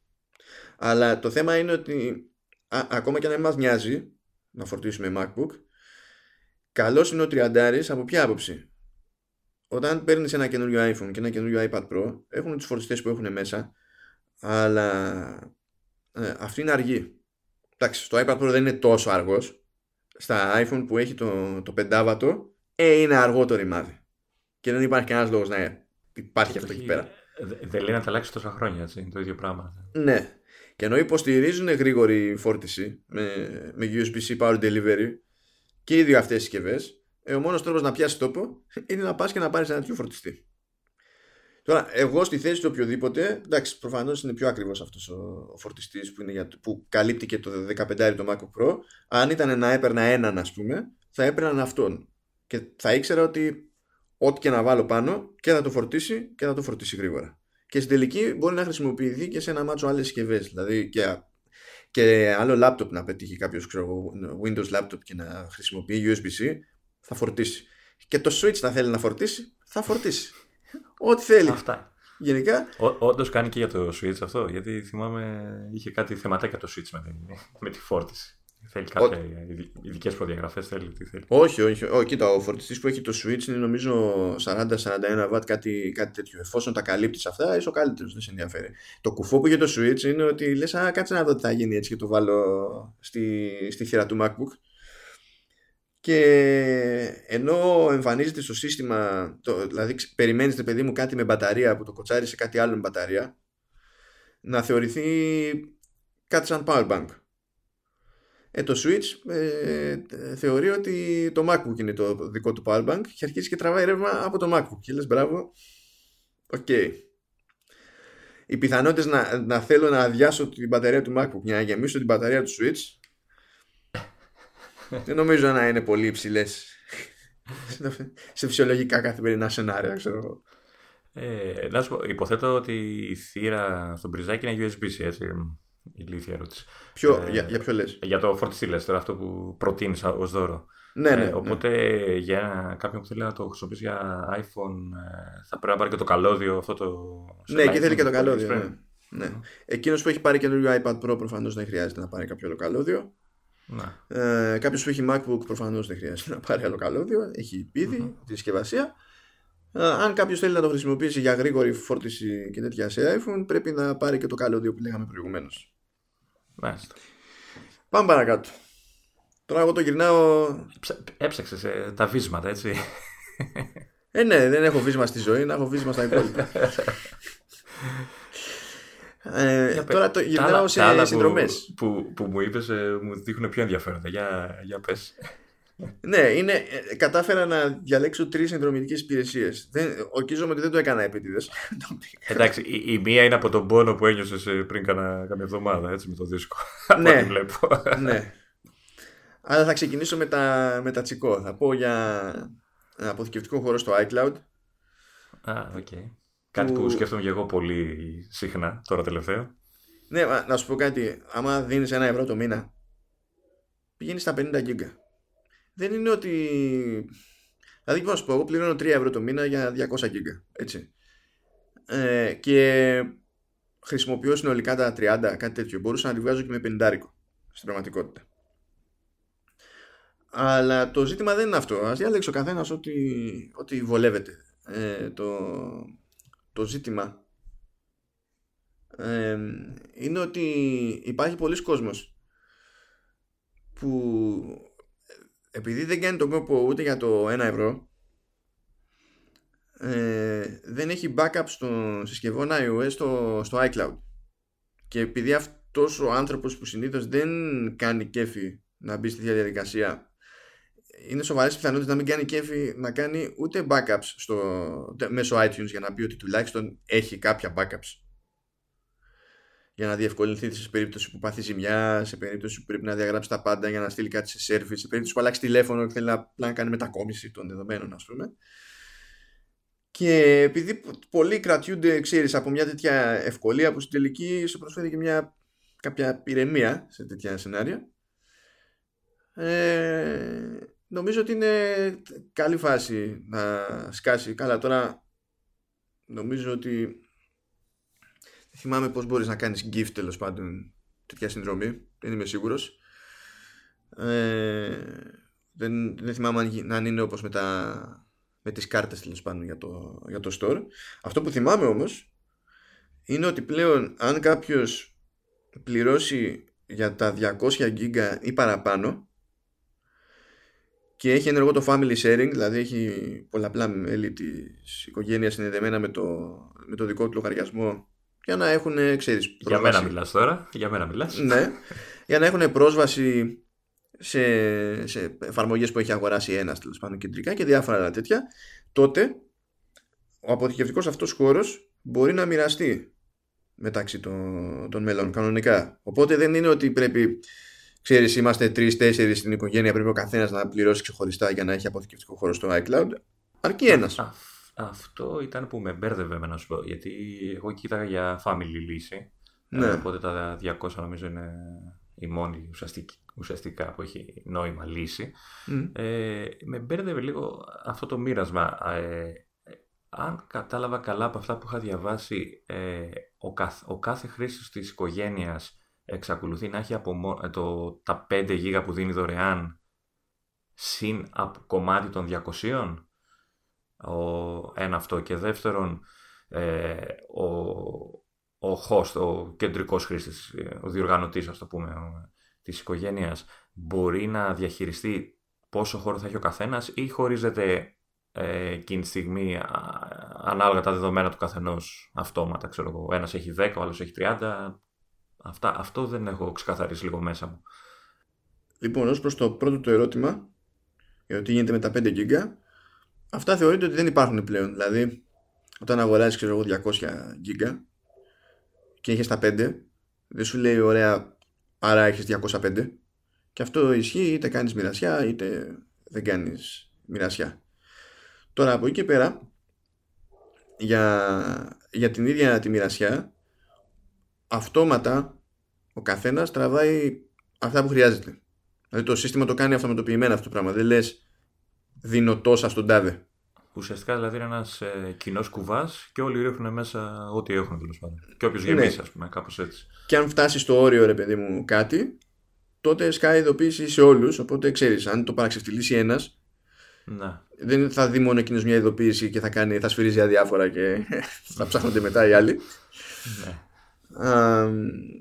Και από εκεί και πέρα όταν έρθει η ώρα να βγει κάποιος από το family sharing όπου καλυπτόταν στην ουσία με κάποια συνδρομή που πλήρωνε άλλος έτσι τότε επανέρχεται στα, στα 5 GB αλλά δεν χάνονται τα δεδομένα του. Αυτά, τα παραπάνω δεδομένα διατηρούνται για 28 μέρες και εφόσον μέσα σε αυτές τις 28 μέρες αγοράσει ε, δικό του τέλος πάντων αποθηκευτικό χώρο στο iCloud θα παραμείνουν κανονικά. Διαφορετικά αν δεν θέλει να αγοράσει έχει το περιθώριο να μπει στο, στο iCloud.com και να κατεβάσει όλα τα δεδομένα για να μην χαθούν. Δεν είναι δηλαδή ότι θα πάθει κάποια ζημιά. Με έβαλες τώρα σε σκέψη. Γιατί ε, εγώ καταφέρνω τόσα χρόνια να έχω backup στο iCloud γιατί, OK, okay, βολεύει και έχεις και μια ησυχία και μια ηρεμία ότι δεν θα ψάχνεις ούτε επαφές ούτε οτιδήποτε όταν αλλάζει κινητό ή οτιδήποτε πας στο κινητό σου. Ε, έχει ο κάθε χρήστη της οικογένειας από τα αντίστοιχα 5 GB free ε, αλλά όλο αυτό το καταφέρνω ε, αφήνοντας απ' έξω ξέρεις, φωτογραφίες και βίντεο που μπορεί να τραβάει ο καθένας τις οποίες κάθομαι και τις τραβάω χειροκίνητα εγώ σε δίσκους κτλ. Δεν θα με χάλαγε να μπορώ να αυτοματοποιήσω και αυτό, να ανεβάζω δηλαδή και τις φωτογραφίες, ε, όπως κάνω με το, και με το Google Photos, το οποίο βέβαια χάνει σε ποιότητα. Ε, να μπορείς να κάνεις ένα backup για τις φωτογραφίες όλων, χωρίς να έχεις άγχος αν θα χωρέσει, αν δεν θα χωρέσει κτλ. Ε, Βέβαια σε αυτό το, δεν ξέρω αν κάνει το αντίστοιχο που κάνει και το Google Photos που σου λέει ξέρεις τα ανέβασα και αν θες τα σβήνεις από το τοπικό ε, για να απελευθερώσεις χώρο. Δεν ξέρω, νομίζω κάτι δεν, έχει... Δεν κάνει αυτό. Λες, ε, μπορείς να πεις στο, στη συσκευή όμως ή στο, στον υπολογιστή να κάνει βελτιστοποίηση αποθηκευτικού χώρου. Τότε τι σημαίνει; Σημαίνει ότι τα πρωτότυπα αρχεία μένουν στο iCloud και χωρίς εσύ να κάνεις κάτι άλλο γίνεται στο σύστημα από μόνο του και μερικές φορές γίνεται ε, δεν γίνεται εξ αρχής μπορεί να γίνει όταν δει το σύστημα ότι σφίγγουν τα πράγματα σε χώρο σε διαθέσιμο χώρο στο σύστημα ή στη συσκευή τότε κάνει scale down τα πρωτότυπα που περνάει στη συσκευή σου. Ξέρει ποια είναι η συσκευή, ξέρει τι οθόνες έχει κτλ. Οπότε φτιάχνει μια έκδοση του περιεχομένου ρε παιδί μου που να είναι κατάλληλη για αυτή για να δεν πάει να στην κάνει μια κούτσικη που ξέρεις σε ένα μηχάνημα να δείχνει χάλια και σε, άλλο, σε πιο παλιά συσκευή να είναι ok και δεν ξέρω και εγώ τι. Ούτε πάει να, στο, να στην κάνει αχρίαστα τεράστια τη φωτογραφία σαν όγκο τέλος πάντων για ένα τηλέφωνο που δεν έχει νόημα. Γιατί δεν πρόκειται ποτέ ξέρω να, το, να πάρεις χαμπάρι τη διαφορά. Αλλά εξακολουθούμε να μιλάμε για τοπικά αρχεία. Δηλαδή, αν δεν έχω δίκτυο κάπου, θα μπορώ να βλέπω τις φωτογραφίες μου που έχουν ευελιστοποιηθεί. Έτσι. Δεν είναι, ναι, ναι, ναι. Δεν ναι. είναι όπως το φώτος που πρέπει να συνδεθείς για να, να τα δεις. Όχι, τα κρατάει, τα κρατάει αυτά. Κοίτα, ε, δεν είναι πάντα κανόνας ότι τα έχει όλα πρόχειρα σε iOS. Γιατί εκεί πέρα είναι πιο επιθετικό στο πώς απελευθερώνει χώρο. Σε, σε Mac όμως είσαι πιο εντάξει. Δηλαδή μπορείς να θεωρήσει ότι έστω στις μικρότερες εκδοχές τους, στις πιο συμπιεσμένες εκδοχές τους, ότι είναι όλα αυτά διαθέσιμα. Ε, ερώτηση άλλη τώρα. Τώρα ε, είδες, μου δημιούργησες ενδιαφέρον για το λαθό, γιατί σου το ψαχνόμουν κι εγώ. ε, έστω ότι ανεβάζουμε τώρα φωτογραφίες ο καθένας από το, στο family, θα μπορεί να τις βλέπει ο καθένας ή ο καθένας τι δικές του μόνο. Όχι, εξακολουθούν οι φωτογραφίες, το περιεχόμενο γενικά, να είναι συνδεδεμένο με το εκάστοτε Apple ID. Δεν πηγαίνει να μπλέξει το ένα στο άλλο. Απλά το σύστημα ξέρει ότι αυτά τα ID συγγενεύουν και τραβάνε από τον ίδιο αποθηκευτικό χώρο στο cloud. Άρα δεν μπορώ να τα ανεβάζω και να τα βλέπουμε όλοι, έτσι, να έχουμε όλοι ένα κοινό. Όχι, κοινό... Ε, βασικά μπορείς να το κάνεις με τον ίδιο τρόπο που θα το έκανες και προηγουμένως. Όπου... Που είναι άσχετο δηλαδή με το τι γίνεται με τον αποθηκευτικό χώρο και με το ποιος πληρώνει και ποιος έχει λογαριασμό και τέτοια. Με, μέσα από τα, και αυτό το κοινό στο play και τα λοιπά. Ναι, ναι, ναι, ναι. Μάλιστα. Ναι. Πάει λοιπόν το, το ένα φέση. Ε, μου το δημιούργησες ήδη, ναι. Εντάξει τώρα, αυτό δεν είναι συγκλονιστικό φέση. Δηλαδή, αλήθεια. Ε, ε, εν τω μεταξύ, δεν ξέρω γιατί. Έχω πάντα στο μυαλό μου ότι είναι ακριβό. Δεν ξέρω γιατί. Το έχω σαν. Ε... Παλιότερα, σε σχέση με αντίστοιχες υπηρεσίες για cloud storage, ήταν η πιο ακριβή υπηρεσία. Πλέον δεν είναι, είναι μία ή άλλη. Σε κάποια φάση δηλαδή έριξε και τιμές ε, και βρέθηκε να είναι σχετικά φθηνότερη και προσαρμόστηκαν οι άλλοι προς τα κάτω. Το οποίο είναι πάντα αστείο όταν το παθαίνεις από την Apple. Συνήθως το φυσιολογικό εντός και εκτός εισαγωγικών είναι το ακριβώς ανάποδο. OK, okay, κατάλαβα. Πάνε τα λεφτά μου πάλι. Άρε, μου άναψες φωτιές τώρα. Ε, δεν θα πας να ζητήσεις δύο τέρα. Εντάξει, τρία ευρώ το μήνα. Ε, τρία εδώ εκεί, τρία πώς το λένε στο Spotify, αλλά τόσα. Άσε με. Καλά, εγώ πληρώνω στο Apple Music οικογενειακό και δεν υπάρχει λόγος. Γιατί δεν έχω τίποτα σε, σε family. Να, να ρωτήσω γιατί είναι σε το κεφάλι κι αυτό. Κουσούρι. Προηγουμένως είχα, μετά δεν είχα και δεν άλλαξα. Η συνδρομή μου. Εντάξει, κατάλαβα. OK, OK, ναι, αλλά ε, εγώ σου έχω πει αυτό το θέμα με τις συνδρομές ε, κάποια στιγμή να το συζητήσουμε. Έχω ψυχολογικό απέναντι τους. Καταλαβαίνω γιατί γίνεται λίγη φάση με τις συνδρομές, αλλά δεν μπορώ. Κοίτα, να, να αλλάξει χρονιά για να μην πέσουμε ψυχολογικά. Εντάξει, εντάξει. Διότι τις προάλλες προσπάθησα να κάνω μια λίστα για, τη, για το, το τι συνδρομητικές υπηρεσίες πληρώνω. Εντάξει, κάποιες δεν γίνεται να μην τις πληρώνω γιατί όντως τις χρειάζομαι για δουλειά. Δεν υπάρχει δηλαδή εναλλακτική. Δεν ξεκάθαρο. Ναι. Αλλά μόλις συνειδητοποίησα τι έχει μαζευτεί. Ναι. Ε. αυτό με αγχώνει. αυτό με αγχώνει ναι. πραγματικά. Δεν ξέρω αν θα μπορέσω να διαχειριστώ. Δηλαδή, έχω πληρώνω κάθε ε, μήνα το Spotify, ε, Netflix, δεν θυμάμαι τι άλλο. Κάτι έχω. Κάτι άσε, άσε, μην, το, μην το πιάσουμε τώρα. Άστο, άστο. Θα το κάνουμε οργανωμένα να όχι, ζήσουμε την πίκρα. Ε, όχι, το ξέρω, το κρατάω στο minimum και πάλι αγχώνομαι. Ε, ok. Okay. Τέλος πάντων, ναι. Άστο, άστο για μετά. Άστο για μετά. Θα το συζητήσουμε. Ωραίο θέματάκι. Πάμε σε άλλη συνδρομή. υπηρεσία. ναι, σε άλλη συνδρομή. Υφίσταται λοιπόν η υπηρεσία που λέγεται Backblaze. Την ήξερα αυτή την υπηρεσία. Ε, είναι υπηρεσία για online backup είναι αυτό που συνδέεται με τον πόνο που ένιωσε με το δίσκος, έτσι. Ναι, ναι γενικά το είχα στην άκρη του μυαλού μου ως κάτι που εντάξει καλό είναι να κάνω με πρώτη ευκαιρία να υπάρχει και ένα online backup ώστε πώς να σου πω ρε παιδί μου και σε φυσική καταστροφή να διαλυθεί το σπίτι ξέρω εγώ να κάνουν όλα να έχουν βρει τρόπο να επιβιώσουν τα, τα δεδομένα μου διότι ό,τι και να κάνεις το, το backup του time machine είναι σε ένα drive που έχει στον ίδιο χώρο στην πραγματικότητα δηλαδή άμα είναι να γίνει πραγματική χοντράδα, δεν πρόκειται να σου σώσει αυτό. Θα πεις τώρα εντάξει, τι περιμένεις να έρθει τυφώνα στο... στην Αττική. Όχι, ρε παιδί μου.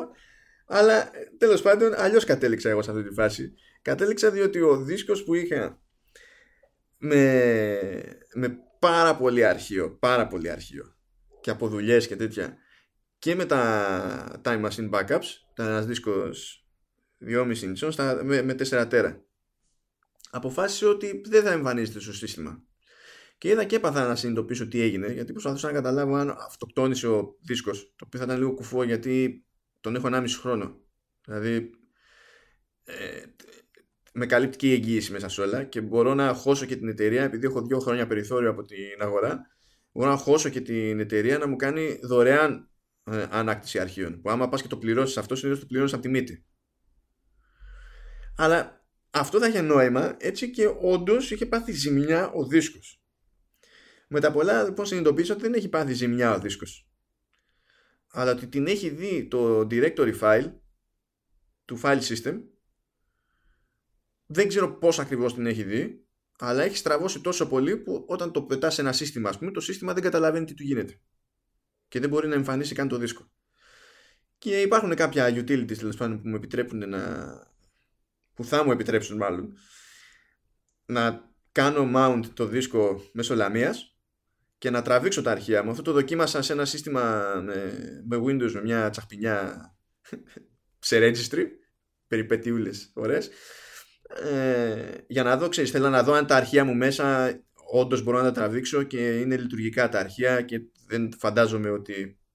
Δεν είναι ευσεβής πόθη, ξέρω εγώ, ότι έχουν επιβιώσει τα αρχεία.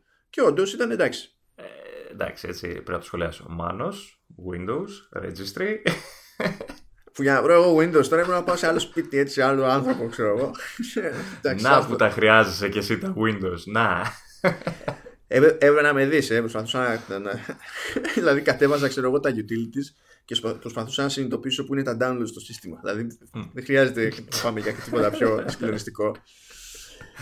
Άρα ή έπρεπε να κάνω, λέει κάνε merge ξέρω εγώ αυτό το αρχείο στο, στο Windows Registry. Και λες, όταν λες σε κάποιον κάνε merge και δεν, υπήστα, δεν υφίσταται πουθενά η επιλογή merge και στην πραγματικότητα εννοείς κάνε διπλό κλικ και το merge θα γίνει μόνο του. Αισθάνεσαι έξυπνος ρε φίλε που έγραψες οδηγίες εκείνη την ώρα; Έλα, έλα, συνέχισε. Δηλαδή είναι σαν να, σαν να βρεις οδηγό, ξέρω εγώ, για την επεξεργασία ήχου, ξέρεις, για να βγάλουμε το podcast και να λέει Άνοιξε το Final Cut, βάλε μέσα τα αρχεία. Ε, ε, επόμενο βήμα, κάνε επεξεργασία ήχου και μετά κάνε export. Α, εντάξει. Ok. okay. Τέλος πάντων. Δεν πέθανε το σύστημα του άλλου, δεν έκανα βλακεία. Καλό ήταν αυτό. Ε, είδα όμως ότι τα αρχεία μου είναι ok, ρε παιδί μου. Το θέμα είναι ότι μέχρι να καταφέρω να κάνω τη μανούβρα που χρειάζεται για να ισιώσει η φάση, δεν μπορώ να μείνω χωρίς backup. Γιατί άμα γίνει καμιά άλλη ζημιά θα με κλαίνε οι ρέγγες. Δεν μπορώ ούτε να δουλέψω, θα τα έχω χάσει όλα. Και έτσι κατέληξα στο Backplace. Το οποίο Backplace σου λέει ένα τάλιρο το μήνα. Νομίζω βέβαια τάλιρο σου λέει 5 δολάρια, αλλά αυτή τη τιμή την εννοεί άμα πληρώσεις με τη μία έτος. Είναι λίγο παραπάνω αν πληρώνεις με το μήνα. Ε, και μπορείς να γλιτώσεις κάτι παραπάνω ακόμη έτσι και πάρεις με τη μία διετία σου δίνει αυτό το περιθώριο.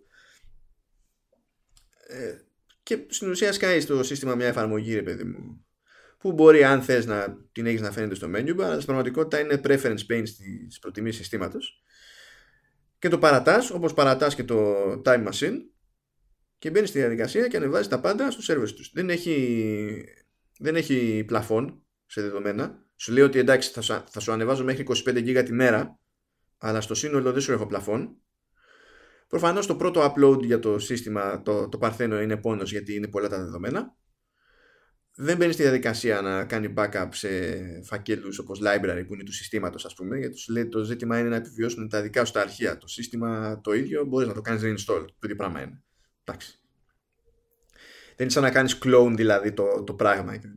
Το ζήτημα είναι τα αρχεία σου. Και απαραίτητο άλλωστε. Εντάξει, ναι, δεν είναι απαραίτητο. Ναι, ναι.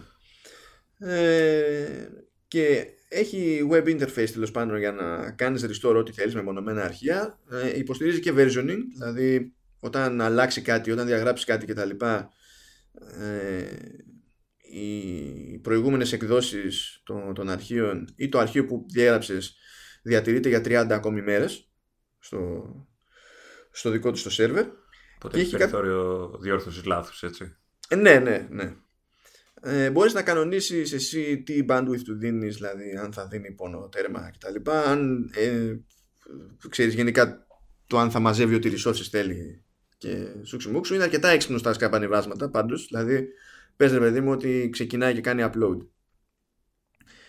Και βάζει Netflix. Δεν θα σου τσακίσει το Netflix. Συνειδητοποιεί τι γίνεται και απλά ρίχνει τη δική του ταχύτητα, ρε παιδί μου. Εκεί πέρα. Θα μου πεις, το Netflix δεν κάνει upload. Όχι, αλλά άμα έχεις πιτώσει τη, τη μία κατεύθυνση σε μια γραμμή, συνήθως τραβάει ζωή και η άλλη κατεύθυνση. Αλλά... Ξαναχρησιμοποιείς τη λέξη πιτώσει, έτσι. Ναι, ναι, τη χρησιμοποιώ. Τη χρησιμοποιώ.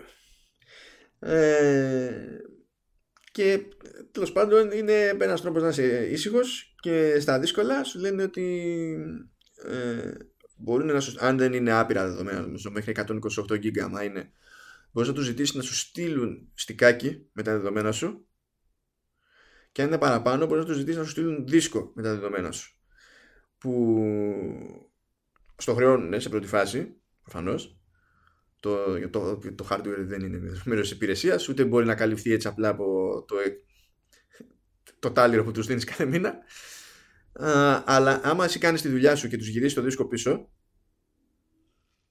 σου γυρνάνε και τα χρήματα πίσω για το, για το δίσκο. Δεν είναι ο καημός τους δηλαδή, ξέρεις, να σου χώσουν το φέση οπωσδήποτε. Να σου λέει άμα τον κρατήσεις, ε, θα τον πληρώσεις. Άμα δεν τον κρατήσεις, κανένα πρόβλημα. Δεν θα τον χρεωθείς. Απλά σου έχουμε κάνει την εξυπηρέτηση κτλ. Εντάξει, αυτό. Που είναι, είναι, είναι καλή φάση. Και πάμε στο τελευταίο λοιπόν που είναι μια άλλη συνδρομητική υπηρεσία ε, που ξεκίνησα, χώθηκα για δοκιμή και τελικά έχω μείνει εκεί πέρα και νομίζω δίνω 14 ευρώ το μήνα κάτι τέτοιο. Δεν είναι η μικρότερη συνδρομή που δίνω αλήθεια είναι. Τέλος πάντων είναι μια υπηρεσία που λέγεται Setup και το app σε αυτή την περίπτωση είναι όπως το application είναι APP δεν είναι με UP κατά την εγκατάσταση και αυτό προσπαθεί να λειτουργεί ως περίπου Netflix για, για εφαρμογές ε, για Mac. Ξεκίνησε με ξέρω 60-70 εφαρμογές, τώρα νομίζω έχει πάνω από 100 και έχει σε ένα μάτσο κατηγορίες. Έχει δηλαδή lifestyle, creativity, developer tools, productivity, Mac hacks, writing and blogging, education and research, maintenance, task management και personal finance. Γενικά δεν πάει για το χαβαλέ, πηγαίνει για πράγματα που μπορούν να χρησιμοποιηθούν σαν, σαν εργαλεία. Να υποθέσω ότι διάβαζες τι κατηγορίες, δεν τις ξέρεις απ' έξω, έτσι. Όχι, εννοείται ότι διάβαζε τρελός. και συνειδητοποίησα προχωρώντας ότι έχω καταλήξει να χρησιμοποιώ αρκετές εφαρμογές από αυτούς που δεν είναι όλες δικές τους, δηλαδή έχουν συνεργασία με άλλους developers και τα λοιπά. Δηλαδή δεν είναι ότι απλά οι τύποι που φτιάξαν την υπηρεσία σπρώχνουν ε, τις δικές τους εφαρμογές μόνο. Αλλά π.χ. αυτοί που έχουν φτιάξει την υπηρεσία έχουν το Clean My Mac. Το οποίο ξέρεις, σου κάνει λίγο περίεργα να το πληρώσεις σε Fapax, διότι δεν είναι ότι φθηνότερο. Αλλά είναι καλό εργαλειάκι για να γλιτώνεις από σαβούρες και τέτοια. Αλλά είναι και τα άλλο τώρα. Παίζουν και κάποιες ειδικές περιπτώσεις. Ε, υπάρχει ας πούμε το Ulysses που εδώ και πολύ καιρό πια είναι συνδρομητική εφαρμογή για, για γράψιμο και για, εντάξει, έχει κάποια εργαλεία ξέρω, που διευκολύνουν την έρευνα κτλ. Μόλις μέσα στο μυαλό σου πεις ότι εγώ πληρώνω αυτή τη συνδρομή και έχω πρόσβαση σε ένα μάτσο εφαρμογές και μέσα σε αυτές είναι και το Ulysses που ε, έτσι κι αλλιώς έχει εφαρμογή από μόνο του αλλάζει τελείως το πώς αντιλαμβάνεσαι τη σχέση απόδοσης τιμής για τη συνδρομή. Αυτό βέβαια εφόσον σε ενδιαφέρει μια εφαρμογή σαν το Ulysses, έτσι. Και δεδομένου ότι υπάρχει περιθώριο για δοκιμαστική περίοδο, μπορεί κάποιος δηλαδή να δοκιμάσει την υπηρεσία, να δει τι εφαρμογές υπάρχουν πρόχειρε, να ζυγίσει, ξέρεις το αν έχει πράγματα που τον ενδιαφέρουν. Και έτσι, εντάξει, ναι, προφανώς σε βάθος χρόνου θα καταλήξεις και θα δώσεις εγώ, αρκετά χρήματα. Από την άλλη ε, διατηρείται μια κάποια ισορροπία διότι όταν βγαίνει τελείως νέα έκδοση μιας εφαρμογής ας πούμε που ο developer θα, το, θα τη χρέωνε ξεχωριστά δηλαδή πηγαίνει από την έκδοση 2 στην έκδοση 3 και σου λέει εσύ που έχεις τη 2 ε, θα, θα ξαναπληρώσεις να πάρεις την έκδοση 3 αυτά δεν παίζουν μέσα στο setup δηλαδή ό,τι έκδοση και να βγει καινούργια απλά σκάει το update και τέλειωσαν όλα Ναι, και έχω, είναι- έχω αρκετά πραγματάκια. Είναι ωραία υπηρεσία. Είναι άλλη μια υπηρεσία. Μου είχες δείξει εσύ και ψινό. Να εντάξει, δεν έχω έτσι όπως έλεγα τη λίστα με τις εφαρμογές που έχει. Δεν έχω τόσες πολλές ώστε να δικαιολογήσεις στο κεφάλι μου τη, τη συνδρομή. Αλλά είναι στα υπόψη αν χρειαστώ οτιδήποτε. Κοίτα, παίζει ρόλο, ξέρεις και το τι προστίθεται κατά διαστήματα. Γιατί ας πούμε. Ε, σχετικά. Α, έχει ξέρω εγώ το trip mode. Το trip mode κάνει, έχει έλεγχο της ροής των δεδομένων ε, όταν είσαι σε όποιο Wi-Fi hotspot του πεις εσύ ότι καλό είναι να έχει ειδική μεταχείριση ή το πιο σημαντικό για μένα όταν ε, έχεις κάνει tether το τηλέφωνο γιατί σε αυτή την περίπτωση το PC θα πει «Ω, καλή φάση δίκτυο τραβάω ότι κινείται» ενώ με το trip mode μπορείς να πεις αυτά, αυτά, αυτά και αυτά τα μπλοκάρεις. Και δεν σου τσακίζει τα δεδομένα που έχεις στο πρόγραμμά σου στο, στο κινητό ας πούμε. Ένας να μην ταξιδεύει και να μην έχει αυτονόητο το wifi αλλά να πρέπει να έχει πρόσβαση σε κάποια πράγματα που πρέπει να κάνει μέσω Mac την έβγαλε το PDF Pen ας πούμε που δεν είναι ακριβώς φθηνή εφαρμογή μπήκε πρόσφατα και κάνει παπάδες για επεξεργασία PDF ε, Αγαπάω άλλη εφαρμογή για Α, παρόμοιο, οπότε την έχω το... πληρώσει και αυτή. Κάτσα, το... ξέρω, το... ξέρω Τη Το PDF Expert, ναι, ναι, ναι. Ε, ε, γενικά PDF... αγαπάω την εταιρεία όπως έχεις καταλάβει. Ναι, το ξέρω, ναι. Το PDF Expert το οποίο και αυτό κάνει έτσι παπάδες ε, στην επεξεργασία γενικότερα και σε iOS και σε macOS. Ε, ναι, ok. Okay. Εξαιρετική εφαρμογή. Παρένθεση ήταν αυτό. Τέλος πάντων, βολεύει η δοκιμαστική περίοδος που προσφέρεται από την εταιρεία για να τσεκάρει κάποιος ποιες είναι οι διαθέσιμες εφαρμογές και τι τον ενδιαφέρει, τι δεν τον ενδιαφέρει. Διότι από αυτό το ζύγι είναι που προκύπτει αν αξίζει τον κόπο να βάλει στο πρόγραμμα μια τέτοια συνδρομή ή όχι. Και εντάξει, μπορεί να είναι και ευχάριστη έκπληξη. Και δεν μένουν και τύποι στάσιμοι, δηλαδή προσπαθούν και συστηματικά προσθέτουν εφαρμογές οπότε που και που ακόμα και να πεις ότι άστο για μετά ή βλέπουμε έχει νόημα να τους παρακολουθείς λίγο για να δεις αν έχουν προσθέσει κάτι ύποπτο που σε νοιάζει ναι, σίγουρα όχι, είναι, είναι μια καλή πληροφορία που να την έχει ο άλλος στην άκρη του μυαλού. Δηλαδή, ακόμα και να μην το χρειάζεται άμεσα, ε, είναι, είναι μια καλή φάση. Είναι, είναι και έξυπνη ιδέα γενικά σαν υπηρεσία. Ναι, κοίτα, αν ήταν ε, χαβαλιτζίδικο, δεν θα είχε στον ίδιο μοίρα. Δηλαδή το ότι λέμε Netflix για εφαρμογές τέλος πάντων, αλλά το, το, το Netflix τώρα είναι καθαρά μια ψυχαγωγική υπηρεσία. Εδώ, όταν ο άλλος τη δει ότι έχει πράγματα που τον διευκολύνουν στον τρόπο τον οποίο δουλεύει, είναι πιο εύκολο να το εξηγήσει μες στο μυαλό του ως κάτι πιο απαραίτητο ενδεχομένως αυτό το πράγμα. Εντάξει. Νομίζω τελείωσα. Ναι, τι θα μου πάρεις από όλα αυτά τελικά; Τα κατάφερα. Την αγάπη μου. που και αυτή θα πρέπει να την αγοράσω από κάπου γιατί δεν ξέρω που είναι. δεν την έχεις βάλει στο top 5, top 5, στα hot.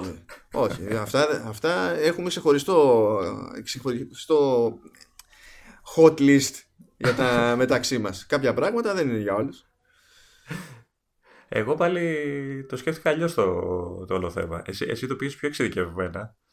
Ε, τα καλώδια πούμε, θα τα δώσω σε κάποιο αγάπητο ρομπότ. δεν ξέρω, θα, θα έδινα εύκολα σε άνθρωπο ένα καλώδιο για δώρο με, ξέρεις, με, το, με τον κόκκινο φιόγκο. Λόλα, να ένα καλώδιο. ε, ή να του πεις το άλλο, ξέρεις, πάρε iCloud. Ναι, ok. Okay. Ε, πρέπει να είναι πολύ καμένος σαν εμένα και σένα για να το, να το ευχαριστηθεί. Τέλος πάντων, εγώ το πήγα στο πιο. Έτσι, πώς φαίνεται ότι δεν έχω φίλους, έτσι; Όχι, εγώ είμαι φίλος σου. και ας μην μου ε, παίρνεις δώρα. Υπάρχουν και εξαιρέσεις, εντάξει. Τέλος πάντων, εγώ το πήρα πιο light, με πιο συμβατικά δώρα. Ε, αν και μιας και μιλάγαμε για το setup τώρα, το, η πρώτη ιδέα που είχα δεν ξέρω κατά πόσο μπορεί να την κάνεις δώρο. Ε, ε, έχοντας ξέρεις, το, το στοιχείο της έκπληξης, γιατί μάλλον δεν σε αφήνει. Ε, αλλά δεν θα, πιστεύω δεν θα χάλαγε κάποιον ε, να τον κεράσεις ε, μια συνδρομή Netflix ή Spotify, ανάλογα τα, το, τι τον ενδιαφέρει περισσότερο, μουσική, ταινίες, σειρές. Ε, δεν ξέρω κατά πόσο μπορεί να γίνει ε, να κάνεις δώρο μια συνδρομή ή απλά ξέρεις, κάνεις μια συνεννόηση μεταξύ σας και ξέρεις, Okay. Ναι, δεν ε, έχω και εγώ το τεχνικό σε τι παίζει σε αυτή ναι. την περίπτωση. Πάντως πιστεύω ότι είναι μια καλή ιδέα. Ειδικά τώρα που και οι δύο συνδρο, ε, υπηρεσίες είναι αρκετά δημοφιλείς. Ε, και ειδικά το Netflix ε, έχω αρχίσει και το ακούω σε ανύποπτα μέρη και από ανθρώπους που δεν το περίμενα. Ο πλέον είναι, το Netflix είναι καθεστώς. Ναι, ναι, ναι, ναι. ναι. Okay. Ε, οπότε ναι, είναι μια, μια καλή ιδέα Τώρα που έχει βάλει και φορά παρτίδα το Netflix τις χριστουγεννιάτικε παραγωγές του, που δεν μπορώ να, δεν μπορώ να πω Netflix χωρίς να ξενερώσω από τη ζωή μου. Ναι, όχι, ε, εγώ τις βλέπω η σύζυγος. ναι, τέλος πάντων. Ε... Εντάξει, κοίτα, φαντάζομαι είδε, είδε τον Κέτρα σε live Βασίλη, ρε παιδί μου. Αυτό το είδα εγώ. Αυτό το είδες. Ε, Είδες δηλαδή. Εντάξει, είσαι άξιο τη μοίρας σου. Ναι, ναι. Θέλω εδώ και το Μόγλι. είναι τα κρυφά. Αυτό είναι πιο λογικό, εντάξει. Ναι, είναι ξέρεις κάτι ώρε που λες, ε, είναι καμένο το κεφάλι μου, δεν μπορώ να δω τίποτα άλλο πέρα από κάτι τέτοιο. Ε, Πάντως ε, θα ήταν ωραίο να έχουν. Αυτό το σκεφτόμουν και στο PlayStation σε κάποια φάση. Θα ήταν πολύ ωραίο να βάλουν αυτή τη λειτουργία που έχει η Apple στο App Store ε, που σε αφήνει να κάνεις gift ε, ψηφιακά κατευθείαν μια εφαρμογή, ένα παιχνίδι σε κάποιον άλλο, να το στείλεις σαν δωράκι κατευθείαν ε, από το App Store. Ε, νομίζω, νομίζω δεν υπάρχει ούτε στο PlayStation, στο PS Store υπάρχει κάτι αντίστοιχο, που για μένα είναι μεγάλο λάθος στη Sony. Δεν θυμάμαι. Έχω, έχω, μια, έχω μια υποψία ότι ή προσθέθηκε πρόσφατα είναι να προσθεθεί σύντομα και, ότι ε... κάπου, και ότι κάτι ανάλογο έχει γίνει ότι μάλλον προσθέθηκε πρόσφατα στην περίπτωση του Xbox κάτι, κάτι α, τελευταία. Α, Ok, okay, μακάρι γιατί είναι, είναι, είναι πολύ καλό. Και, και εύχρηστο για αυτό που θέλει να κάνει το δώρο να μην χρειάζεται να τρέχει να ψάχνει. Ε, αλλά και σε υπηρεσίες σαν το Netflix είναι καλή φάση να, να μπορείς να κάνεις κάτι τέτοιο ή το Spotify.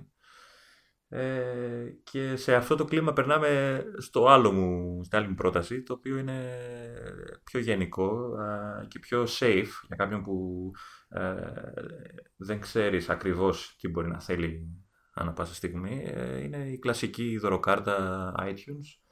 Ε, ξέρεις, είτε για μουσική βιβλία είτε για εφαρμογές. Ε, μια εύκολη λύση, ασφαλής, γιατί δεν χρειάζεται να διαλέξεις εσύ για τον άλλο τι, μπορεί να τον βολέψει. Ε, και είναι και επειδή είναι κάτι, ξέρεις, physical, δηλαδή προσφέρεις κάτι, δεν είναι κάτι άειλο. Ε, έχει και τη, ξέρεις, την εικόνα του δώρου. Ξέρεις, το, το πας με το φιόγκο τέλος πάντων. ναι, ναι, και του λες πάρε, ξέρω Τώρα... ότι χρειάζεσαι office για τις εργασίες σου. Ε, πάρε και τα λοιπά Έτσι. και μετά πηγαίνει και αγοράζει pack στο Fortnite και τελειώσαν όλα.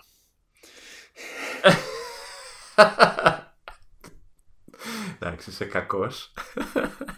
Αλλά ναι, κάτι τέτοιο γίνεται. Τέλος πάντων, για να, για να, να μην έχει εσύ τη τύψη ότι πήγα και αγόρασα την αξίνα τη χρυσή στο Fortnite, δεν ξέρω εγώ τι.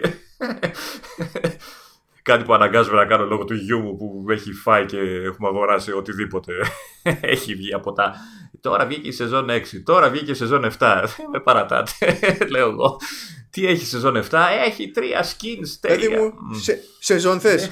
Δες νάρκος.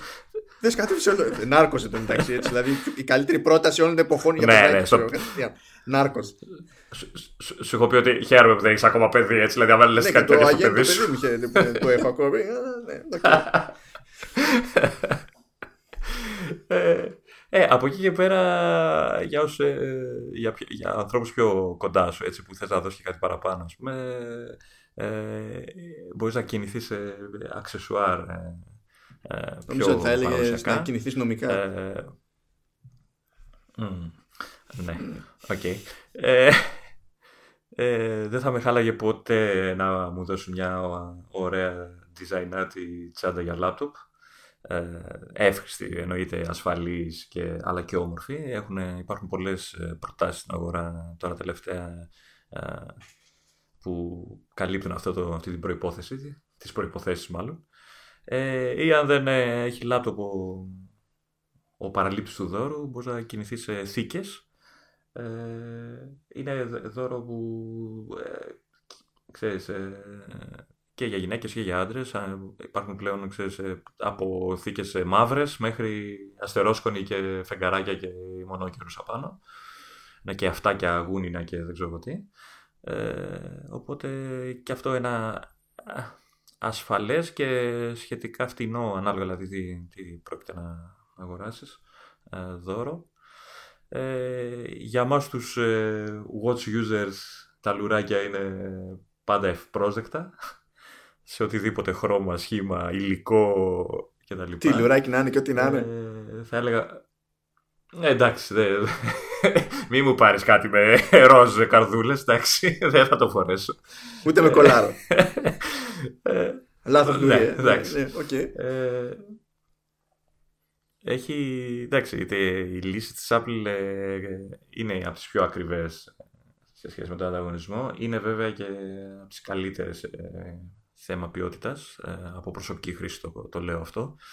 Ε, γιατί ε, υπάρχουν, ας πούμε, στο Amazon πολλά bands σιλικόνης που μοιάζουν πολύ με τα αυθεντικά της Apple, αλλά ναι, μεν είναι ok, αλλά βλέπεις ότι έχουν διαφορά. Έχεις πέσει δηλαδή σε τέτοια και έχεις τσεκάρει.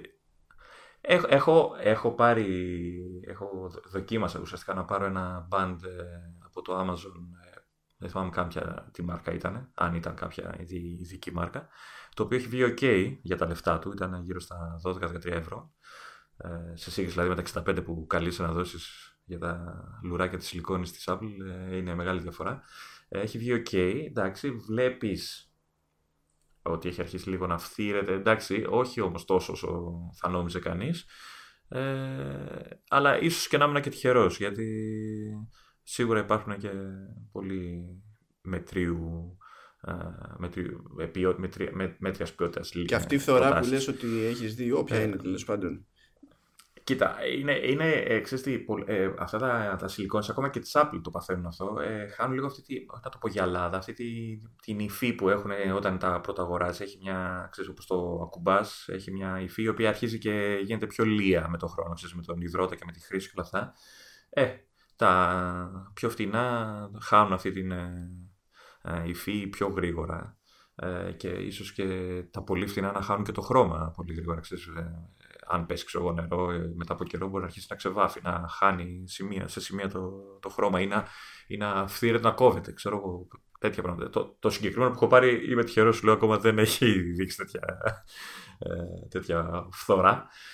Ε, και βέβαια, εντάξει, για, αν έχεις τα χρήματα ή μπορείς να πας και σε πιο εξειδικευμένα λουράκια, έτσι, σε, σε μεταλλικά ή δερμάτινα, ε, τα οποία εντάξει, ξεφεύγουν λίγο σε. Ναι, δίνουν πόνο και μου κάνει φοβερή εντύπωση το πόσο πόνο δίνουν τα, τα μεταλλικά τους.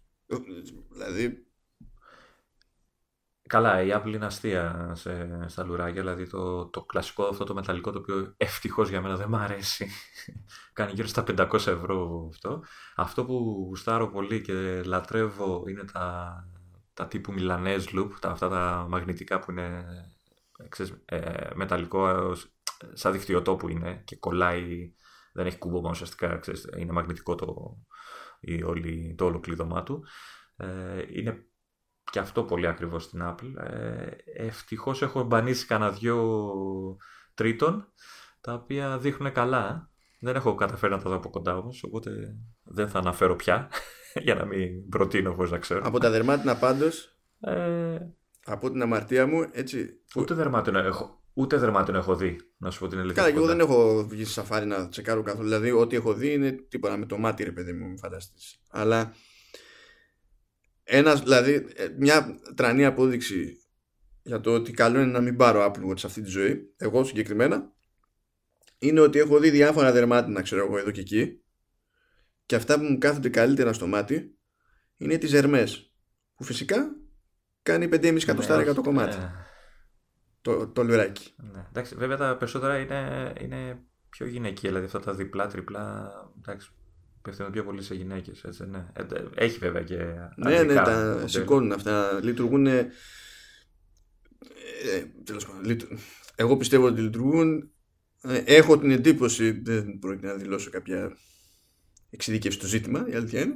Έχω την εντύπωση ότι εκεί έξω θεωρούνται και πάνω κάτω unisex, οπότε δεν νομίζω ότι υπάρχει, ξέρεις, κάποια Πολύ. Ναι, ναι, εντάξει. Τώρα είναι και στο καθένα πώς του κάθε στο μάτι. Έτσι. Πάντως ε, σίγουρα είναι πολύ καλά αυτά, αλλά είναι και ε, όσο κάνει ένα ρόλο. Ναι, σε, σε, σε στέλνει. Το, το λουράκι συνήθως. ναι.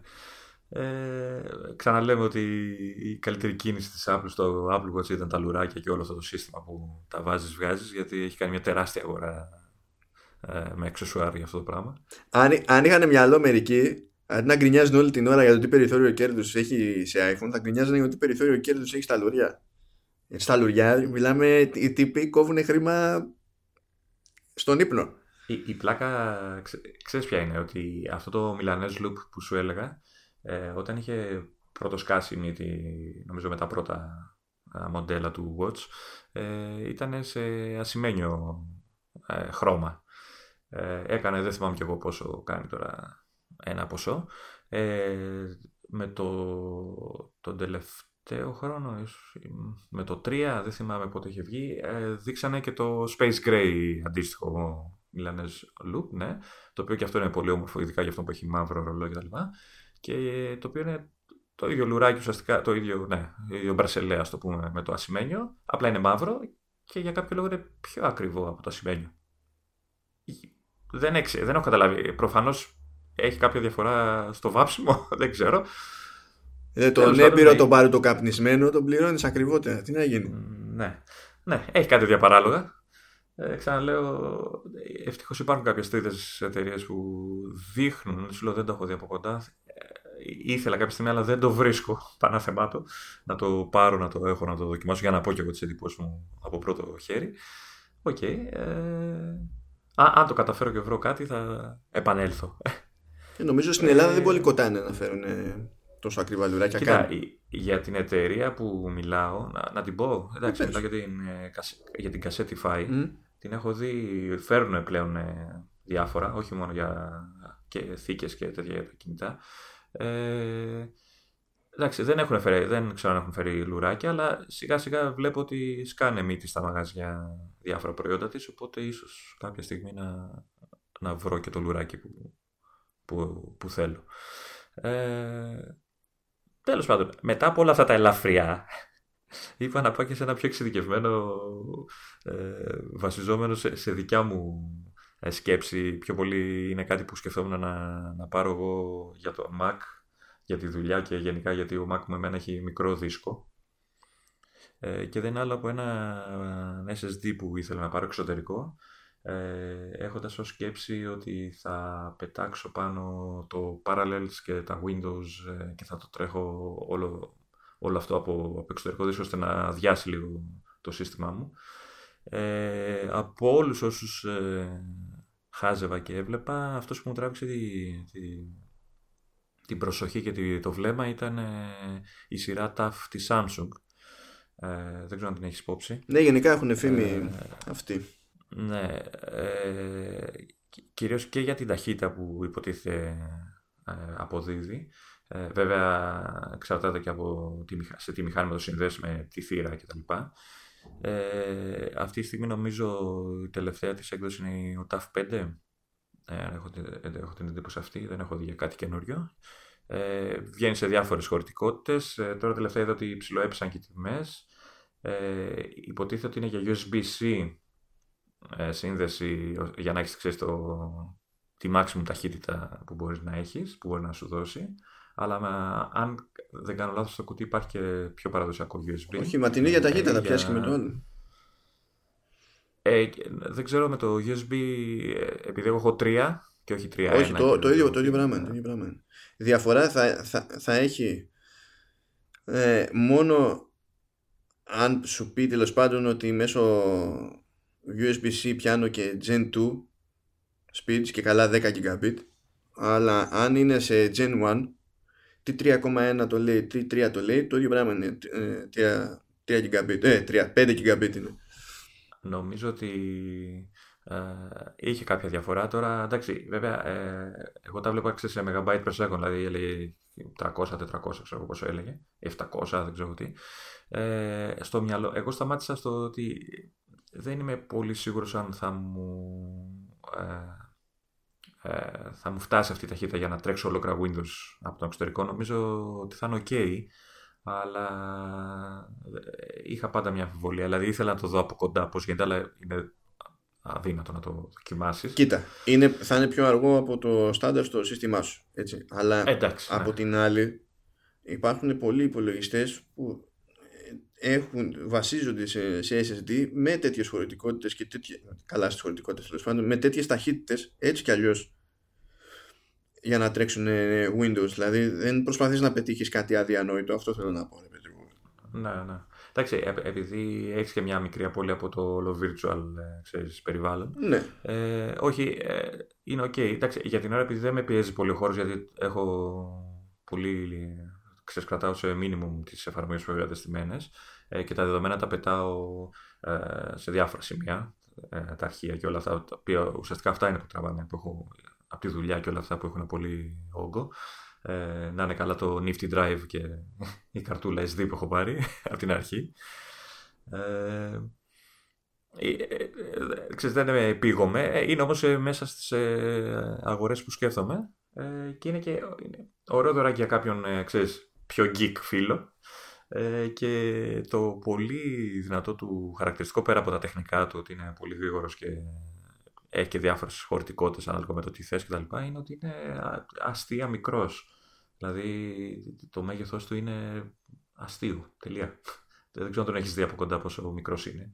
Σαν Από δίσκο. κοντά όχι, αλλά το βλέπω τώρα και το είδα σε χέρι. Οπότε αντιλαμβάνομαι πάνω κάτω. Ρε, παιδί Ε, μου, Οπότε, ξέρεις, είναι για κάποιον που έχει λάπτοπ, ε, ξέρεις, ε, είναι πολύ βολικό και κατά τη μεταφορά, ρε παιδί μου, δεν κουβαλάς κάτι εξωπραγματικά μεγάλο και ογκώδες και τα λοιπά. Αυτό. Ε, και είναι ένα δώρο που, ξέρεις, κάποια στιγμή θα το κάνω στον εαυτό μου, μάλλον. Εντάξει, μα είναι λογικό, δεν πρόκειται να πάει. Αυτά δεν πάνε και ποτέ χαμένα. Εντάξει. Και νομίζω με αυτό ε, είπα και εγώ τις πέντε μου προτάσεις. Πιο ε, casual. Έτσι να καλύψουμε όλο το, το κύκλο, το, το φάσμα των δώρων. Από καλώδια μέχρι λουράκια. Καλώδια και λουριά. Τι, τι είχατε να προτείνετε φέτος, καλώδια και λουριά; Ε, μα τι εννοείτε; Ε, αυτό που άκουσες. Εννοείται ότι δεν έχει βγει ακόμα, οπότε δεν μπορώ να προτείνω τον περίφημο IBA που είπα στο προηγούμενο επεισόδιο και είπα να στο θυμίσω για να βρήσεις για άλλη μια φορά. Εγώ θα, κοίτα, θα σου πω αυτό που έγραψα και στο facebook. Ότι θα σε βρούνε λεωμακάρονα. Επειδή τη φωτιά τη, την παλεύεις με φωτιά, προσπαθώ να πετύχω ανά, ανάλογο επίπεδο sadness. Άι, πηγέ. Μα, Πάλι καλά μου Αυτά. βγήκε η πρώτη Ο- κρυάδα την προηγούμενη φορά, αλλιώς και τώρα θα πάταγα stop. Οπότε αυτά είναι τα δωράκια μας. Το γεμίσαμε το, το δέντρο από κάτω, έτσι. Τις κάλτσες που κρέμονται στο τζάκι που δεν έχουμε. ναι, γιατί αν είχες τα κρέμα για κάλτσες Γιατί, πώς θα γίνει η ταινία, ρε, θέλω ταινία. Ρε εσύ, να το παίξουμε ελληνικά. Να έχουμε το, τη βαρκούλα και να τα έχουμε κρυμμένα στο αμπάρι. Έτσι. Τα δωράκια.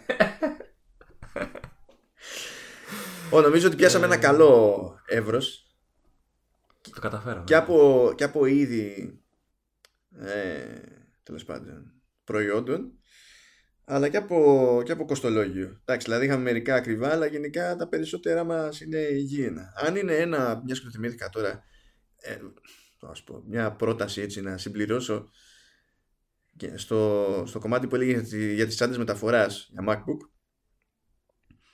άμα σας παίρνει να πάτε για το κάτι παραπάνω που να έχει άδεια φροχοποίηση ε, κάντε το ψυχικό γιατί δεν είναι ότι μας χρειάζεται κάθε μέρα στην Ελλάδα αλλά τη μία φορά που θα χρειαστεί θα κάνετε τεμενάδες Θα χαίρεσαι που το έκανες. Ναι. ε ναι διαφορετικά απλά θα κάθεσαι σε ένα μέρος και ε, ξέρεις, ελπίζεις να περάσουν τα χειρότερα για να μην ποτίσει η τσάντα και μαζί ποτίσει και το MacBook και κλαίμε παρέα Μου συνέβη και με τσάντα που νόμιζα ότι είναι αδιάβροχη. Α, ωραία Και δεν ξέρω, ναι, και ευτυχώς δεν έκλαψα τίποτα. Αλλά και ακριβή τσάντα και καλή μάρκα και νόμιζα ότι είναι αδιάβροχη και έπρεπε να είναι αδιάβροχη. και για κάποιο λόγο πέρασε νερό. Τώρα μπορεί να μην έφταιγε η τσάντα να ε, πέρασε από καμιά ανοιχτή ξέρεις, χαραμάδα ξέρω, πάνω στα κουμπώματα κτλ. Αλλά ναι, έπαθε ένα σοκ όταν το είδα ότι είχε μουσκέψει από μέσα. Εντάξει, με, με Mac μέσα, με tablet, όλα έτσι. Ε, φρίκη κατευθείαν. Ναι, φρίκη, φρίκη. ναι, ναι, ναι. Ευτυχώς δεν έκλαψα τίποτα. Αλλά ναι, ok. Okay. Πάντως έχει πλάκα, γιατί, έχει πλάκα. Είναι ενδιαφέρον γιατί έχει, έχει αυξη... διευρυνθεί πολύ αυτή η αγορά των ε, τσαντών. Ε, έχουν ωραία design πλέον και έχουν και, και τσάντες με ωραίες πρακτικές ε, λύσεις, δηλαδή θήκες ε, λύσεις μέσα, ξέρεις, ε, διαχωρισμού των προϊόντων, των προϊόντων, των πραγμάτων και δεν ξέρω τι. Και και όμορφες τσάντες, δηλαδή έχουν αρχίσει και ξεφεύγουν από το κλασικό μια τσάντα και πάνε λίγο σε πιο μόδα και έτσι design ας πούμε. Και είναι ωραία φάση. Έχω, εντάξει, δεν το έχω ψάξει, έτσι, αλλά έχω την εντύπωση τέλος πάντων ότι παλιότερα ρε παιδί μου ήταν πιο σπάνιο να χρειάζεται να μεταφέρεις εξοπλισμό οποιοδήποτε είδους. Και αν χρειαζόταν να μεταφέρεις εξοπλισμό, τότε μάλλον ήσουν πιο κοντά στην κλασική έννοια του επαγγελματία. Και είχες κάτι που ήταν πιο γαϊδούρι, για την πλάτη, ξέρω εγώ, ή ό,τι να είναι. Και ο, στην καθημερινότητα ο, ιδιώ, ο ιδιώτης δεν έμπαινε στον κόπο να κουβαλάει και πολλά πράγματα πάνω. Τώρα που είναι πιο συχνό φαινόμενο να έχει ο καθένας και το κατητής του να πηγαίνει πέρα δόθε ε, είναι λογικό ξέρεις η τσάντα μεταφοράς αντί να είναι το το σαπάκι που σου δίνανε κάποτε εδώ στο, στο μουλτιράμα ναι.